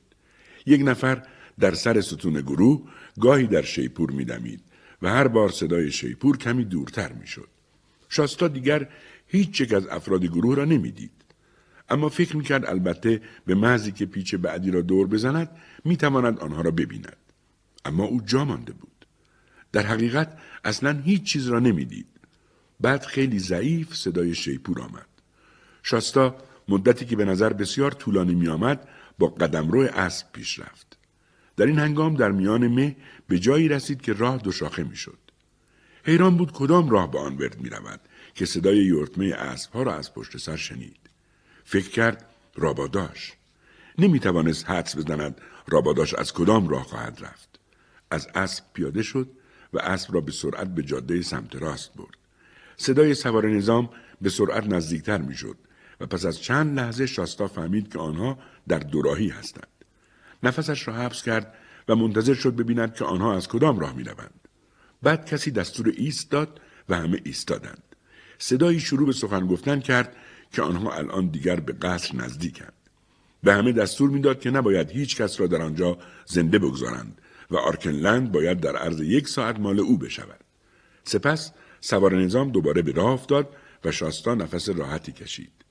آنها راه دیگر را در پیش گرفته بودند. شاستا حالا راه آنورد را می‌دانست اما نمی توانست از آن راه برود چون اگر این کار را می کرد یک راست می رفت در دل سپاه راباداش از خودش پرسید حالا چی کار باید بکنم اما دوباره سوار اسب شد و در جاده که انتخاب کرده بود به راه افتاد با امید ضعیفی برای یافتن کلبه‌ای که بتواند به آن پناه ببرد و غذایی در آن بیابد شاستا در حالی که همچنان در مه پیش می‌رفت متوجه شد موجودی بزرگ در کنارش حرکت می کند. نمی توانست او را ببیند اما نفس گرمش را روی دست خود احساس کرد. با صدایی که به زحمت از نجوا بلندتر بود گفت کی هستی؟ آن موجود گفت کسی که خیلی منتظر شده تا تو سخن بگی. صدایش بلند نبود اما بسیار پرتنین و گرم بود. شاستا که وحشت کرده بود گفت خواهش می‌کنم برو من چه بدی به تو کردم؟ اوه من بدشانستنی آدم تمام جهان هستم. بار دیگر شاستا نفس گرم آن موجود را به روی صورتش احساس کرد. موجود گفت غمهات را به من بگو. شاستا از گرمی نفس او اندکی دلگرمی یافت. بنابراین داستان زندگیش و این را که هرگز پدر و مادر واقعیش را نشناخته و زیر دست ماهیگیری سختگیر بزرگ شده تعریف کرد. همچنین جریان سفرشان و خطراتی را که پشت سر گذاشته بودند بازگو کرد. صدای پرتنین گفت من تو رو بدبخت نمی‌دونم. شاستا گفت فکر نمی کنی روبرو شدن با اون همه شیر بد اقبالیه؟ صدا گفت فقط یک شیر بود. منظورت چیه؟ همین الان گفتم دست دو تا شیر در اولین شب. فقط یکی بود. اما خیلی تند پا. اون شیر من بودم. من شیری بودم که تو رو وادار کردم به آراویس بپیوندی. من گربه ای بودم که در گورستان به تو آرامش داد. من شیری بودم که وقتی در خواب بودی شغالها را از تو دور کرد. من شیری بودم که در آخرین تکه راه به ها نیروی ترس دادم تا تو به موقع به شاهلون برسی.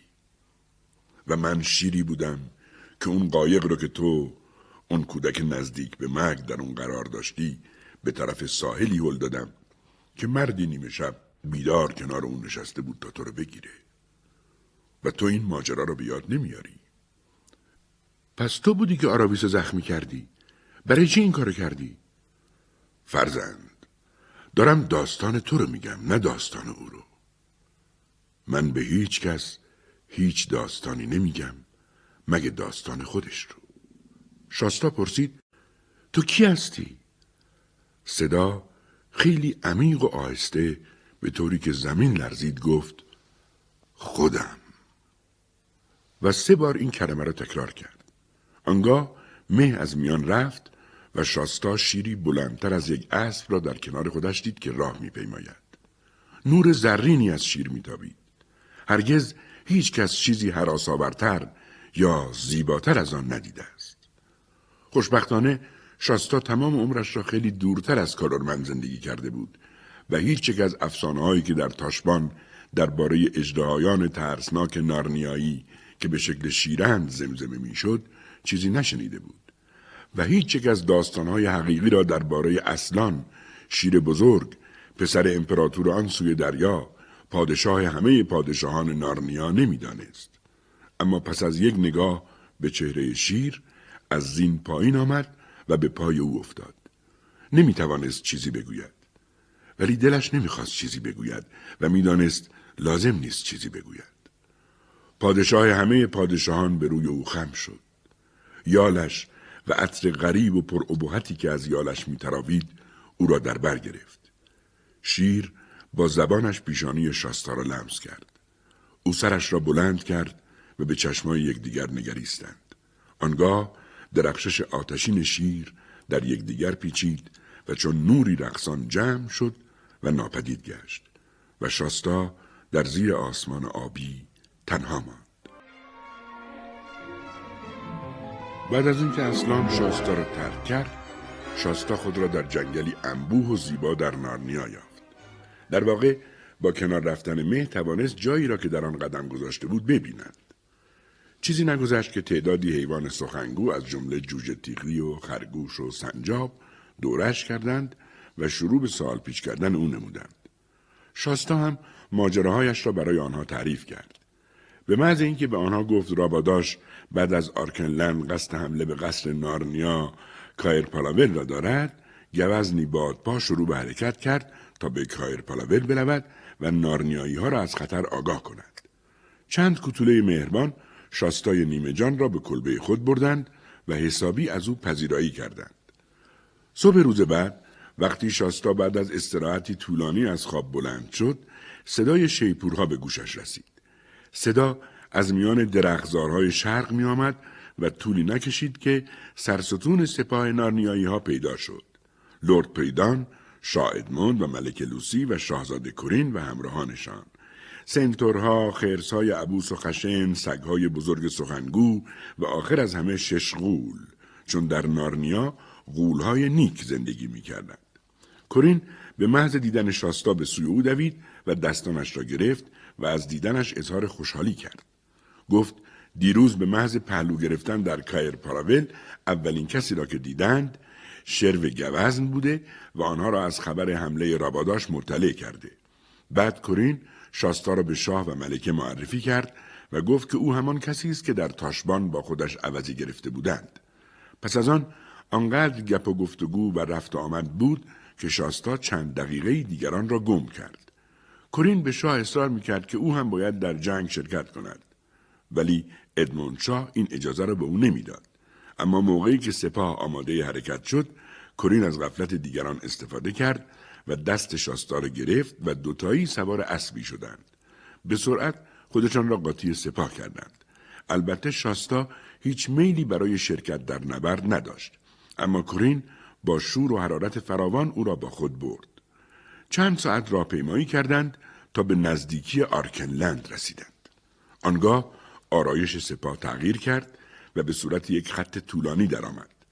تمام گروه جانوران سخنگویی که چهرههایی خطرناک داشتند و شاستا قبلا متوجه آنها شده بود و بیشتر از نوع گربسانان بودند پلنگها ببرها و مانند آنها با غرش و پرش در سمت چپ قرار گرفتند و غولها در سمت راست حالا بالای تپه بودند و در آن پایین تمام صحنه ناگهان گشوده شده بود قصری کوچک و پربرج و بارو که دروازش به سوی آنها بود.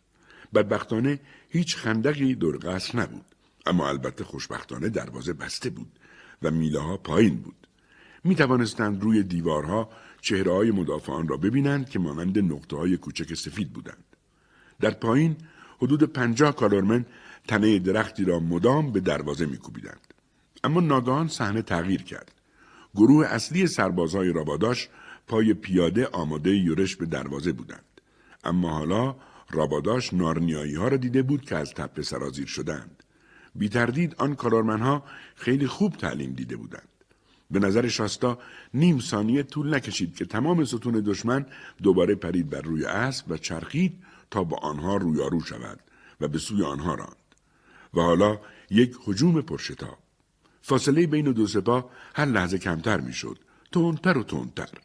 حالا همه شمشیرها بیرون کشیده همه سپرها تا روی بینی بالا همه دعاها خوانده شده همه دندانها کلید شده. شاستا تا حد مرگ ترسیده بود. اما ناگان به ذهنش رسید که اگر از این بترسی تمام عمرت از هر نبردی خواهی ترسید یا حالا یا هیچ وقت. اما هنگامی که سرانجام دو ستون به هم رسید شاستا واقعا از آنچه رخ داد تصوری نداشت. اختشاشی وحشتناک به راه افتاد و صدای ترسناکی آمد. شمشیر شاستا خیلی زود از دستش رها شد و او هر طور بود افسار را نگاه داشت. بعد دید دارد میلغزد. سپس نیزه درست به سوی او آمد و وقتی او خودش را کنار کشید که نیزه به او نخورد از اسب به پایین غلطید و بند انگشتش با ضربه شدیدی به زره یک نفر دیگر خورد. و بعد؟ چند کیلومتر دورتر گوشنشین مرداب جنوب به همراه بری و وین و آراویس نشسته بود و به برکه صاف و زلال زیر درخت خیره شده بود. گوشنشین هرگاه می‌خواست بداند در جهان بیرون از دیوارهای سبز عزلتگاهش چه میگذرد در آن برکه خیره می‌شد. در آنجا همچون در یک آینه او در زمانهای خاصی می توانست ببیند که در سرزمین های دور و نزدیک چه اتفاقاتی می افتد. حالا هم نشسته بودند و وقایع جنگی را که پشت دروازه آرکنلند در گرفته بود نگاه می کردند. اسبها و آراویس نمی توانستند تصاویر داخل برکه را به وضوح ببینند. این بود که گوشنشین برایشان تعریف می کرد که چه اتفاقاتی می افتد. گوشنشین از شجاعت کورین که هرچند یک پسر بچه بود اما مثل مردان می جنگید به آنها گفت. و بعد جریان پایین افتادن شاستا از اسب و به خطر افتادن او. آنگاه جنگ سختی که در گرفته بود و البته بعد از مدتی کوتاه با شکست سخت کارارمنها به پایان رسید. پس از حدود ده دقیقه بسیار هولناک شاستا ناگان فهمید که دیگر اسبی در دوروبر او پا به زمین نمیکوبد و صدا دیگر صدای نبرد نیست. شاستا نشست و به اطرافش زل زد. حتی او که از جنگ چیزی نمی‌دانست می توانست بفهمد که آرکلندی ها و نارنیایی ها پیروز شدند. کالورمن های زنده ای که می‌دید اسیران بودند. دروازه های قصر چهارتاق باز بودند و لونشاه و ادموندشاه در آن سوی دشکوب با هم دست می‌دادند. از دایره امیرزادگان و جنگاورانی که دور آنها حلقه زده بودند صدای از نفس رفته اما هیجان زده و آشکارا شادمان گفتگو می آمد. و آنگاه ناگهان تمام این صداها یکی شد و به شکل انفجار بزرگ خندهی بلند درآمد.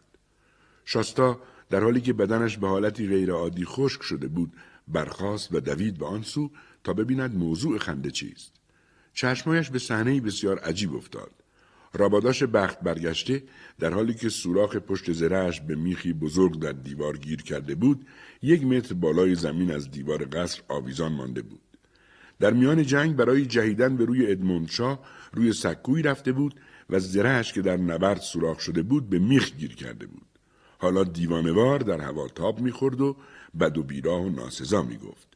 به ادموند می‌گفت او را پایین بیاورد و مثل مرد با او بجنگد. لونشا از ادموندشاه خواهش کرد دعوت به نبرد راباداش را قبول نکند. زیرا او با حمله به آمبر در زمان صلح ثابت کرده بود که خائن است. بعد دستور داد او را پایین بیاورند و درون قصر زندانی کنند. در این هنگام کورین به سوی شاستا دوید. دستش را گرفت و او را به سوی لونشاه کشید. لونشاه ابتدا کورین را به سبب نافرمانی و شرکت در جنگ ملامت کرد. آنچه بعد اتفاق افتاد شاستا را بیشتر از هر چه که تا آن زمان در زندگیش رخ داده بود شگفت زده کرد. شاستا ناگهان خود را در آغوش خرس مانند لونشاه دید که داشت هر دو گونه او را میبوسید. بعد شاه او را دوباره زمین گذاشت و گفت پسرها اینجا کنار هم بیستید و بگذارید همه دربار شما را ببینند. سراتون رو بالا بگیرید. اینک آقایان به هر دوی اونها نگاه کنید. آیا کسی هست که تردیدی داشته باشه؟ و شاستا هنوز نمی‌فهمید چرا همه به او و کرین خیره شدند یا این همه شادی برای چیست حالا باید برگردیم به سراغ آراویس و اسبها صبح روز بعد هنگامی که گوشه نشین هنوز در خانه بود آنها سه نفری درباره اینکه چه باید بکنند صحبت کردند گوشه نشین فقط به آنها گفته بود که شاستا زنده مانده است و چون نمی‌توانست صداها را از برکه بشنود نمی‌دانست بعد از نبرد چه صحبتهایی در آنجا رد و بدل شده است.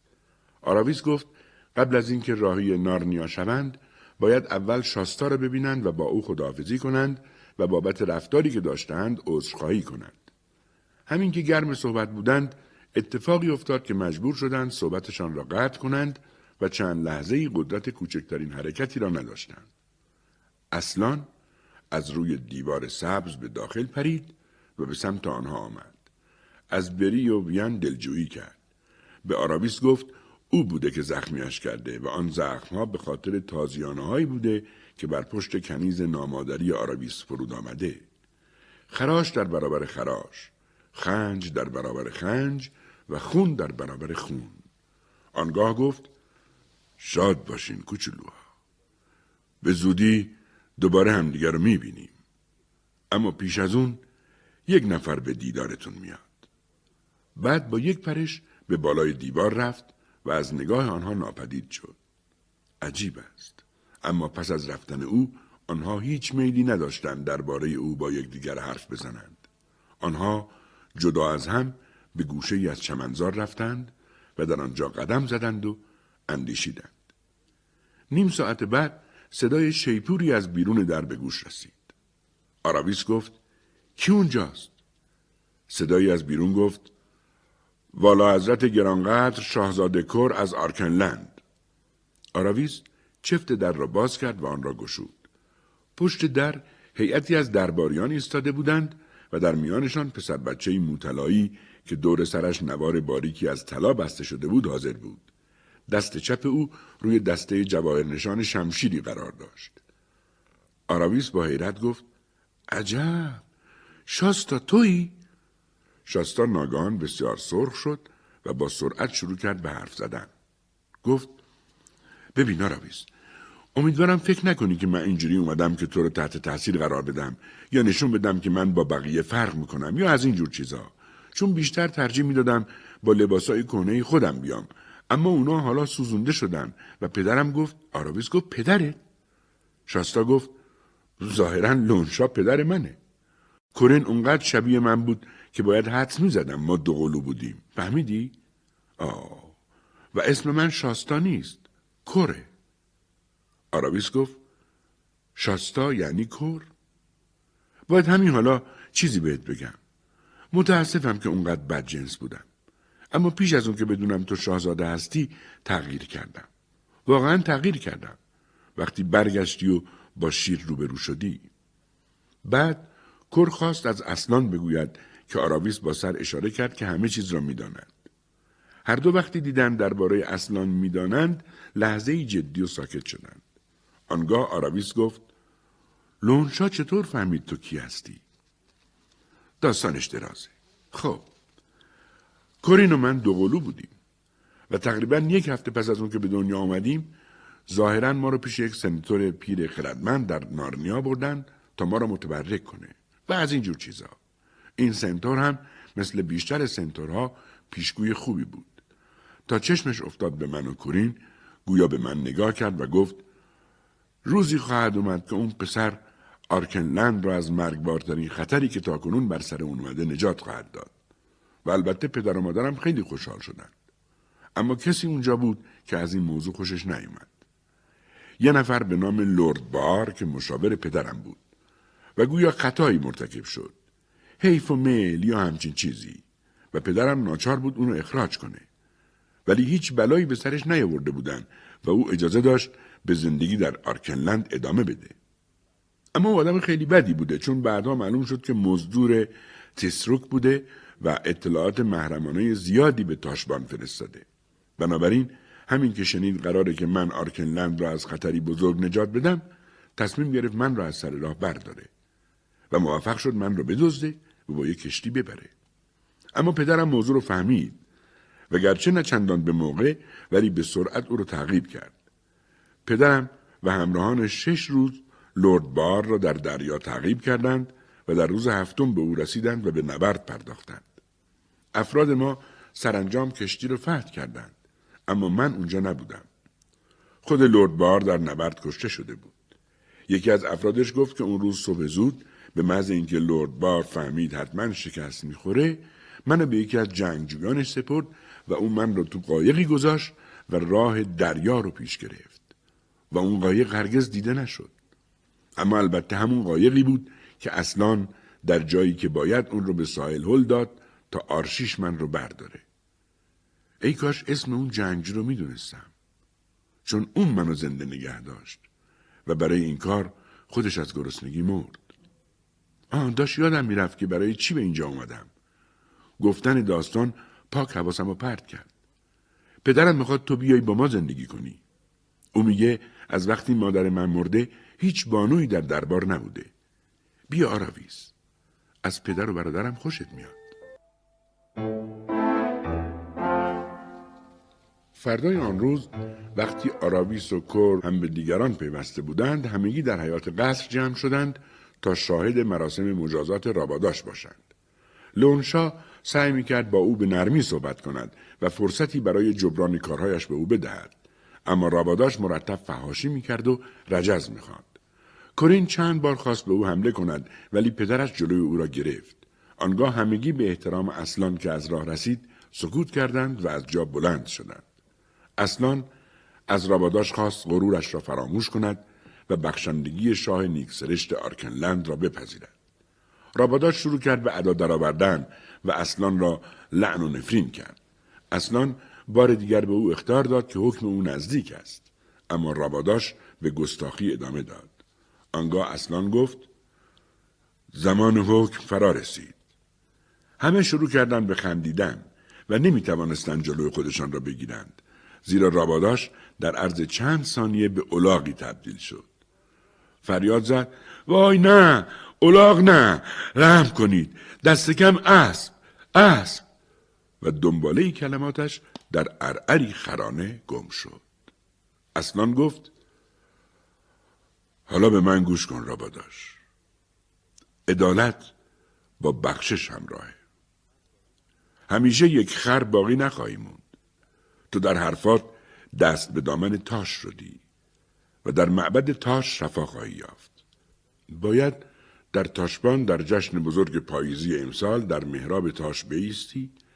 پیش چشم تمام اهالی تاشبان از شکل خر بیرون خواهی آمد و همه خواهند دانست که تو شاهزاده راباداش هستی اما تا هنگامی که زنده ای اگر ده کیلومتر از معبد بزرگ تاش دورتر بری فورا به شکل فعلی در خواهی اومد و دیگه اون تغییر شکل دوم برگشت ناپذیر خواهد بود.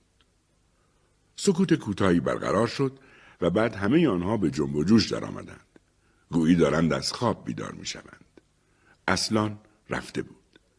و در اینجا برای آنکه از شر راباداش خلاص شویم ترجیح می دهم داستان کوتاه او را تمام کنم. او در حالی که جفتک پرانی می کرد و ارعری کرکننده به راه انداخته بود با کشتی به تاشبان برگردانده شد. در جشن بزرگ پاییزی به معبد تاش برده شد و در آنجا دوباره انسان شد. اما البته چهار پنج هزار نفر از مردم تغییر شکل او را به چشم خود دیده بودند و موضوع را نمی‌شد پنهان کرد. بعد از اینکه راباداش را به تاشبان فرستادند، جشن بزرگی در آرکلند برپا شد. لونشا به کر اعلام کرد که بعد از مرگ او کر وارث تاج و تخت خواهد بود. با اینکه کر و کرین دو قلو بودند، اما کر 20 دقیقه زودتر از کرین به دنیا آمده بود. کر از شنیدن این خبر اصلا خوشحال نشد و از لونشا خواست کرین را به جای او به تخت سلطنت بنشاند. اما این کار غیر ممکن بود. زیرا شاه هم پیرو قانون بود و اختیاری در عمل به خلاف قانون نداشت. در سالهای بعد کر و کرین به اندازه هر دو پسر دیگری با هم جر و بحث و دعوا کردند. آراویس نیز به گومگوی بسیاری با کر داشت اما آنها همیشه دوباره آشتی می کردند. چنان که سالها بعد وقتی بزرگ شدند آنقدر به قهر و آشتی با هم عادت داشتند که با هم ازدواج کردند تا راحتتر قهر و آشتی کنند. و پس از مرگ شاهلون آنها شاه و ملکه خوب آرکنلند شدند و رام بزرگ پرآوازه ترین شاه آرکنلند پسر آنها بود. بری و وین سالها به خوشی در نارنیا زندگی کردند و هر دو ازدواج کردند اما نه با یکدیگر و ماهای زیادی نمیگذشت که هر دو یا یکی از آنها یورت مزنان از گذرگاه نگذرد و به دیدار دوستانش در آرکنلند نیاید.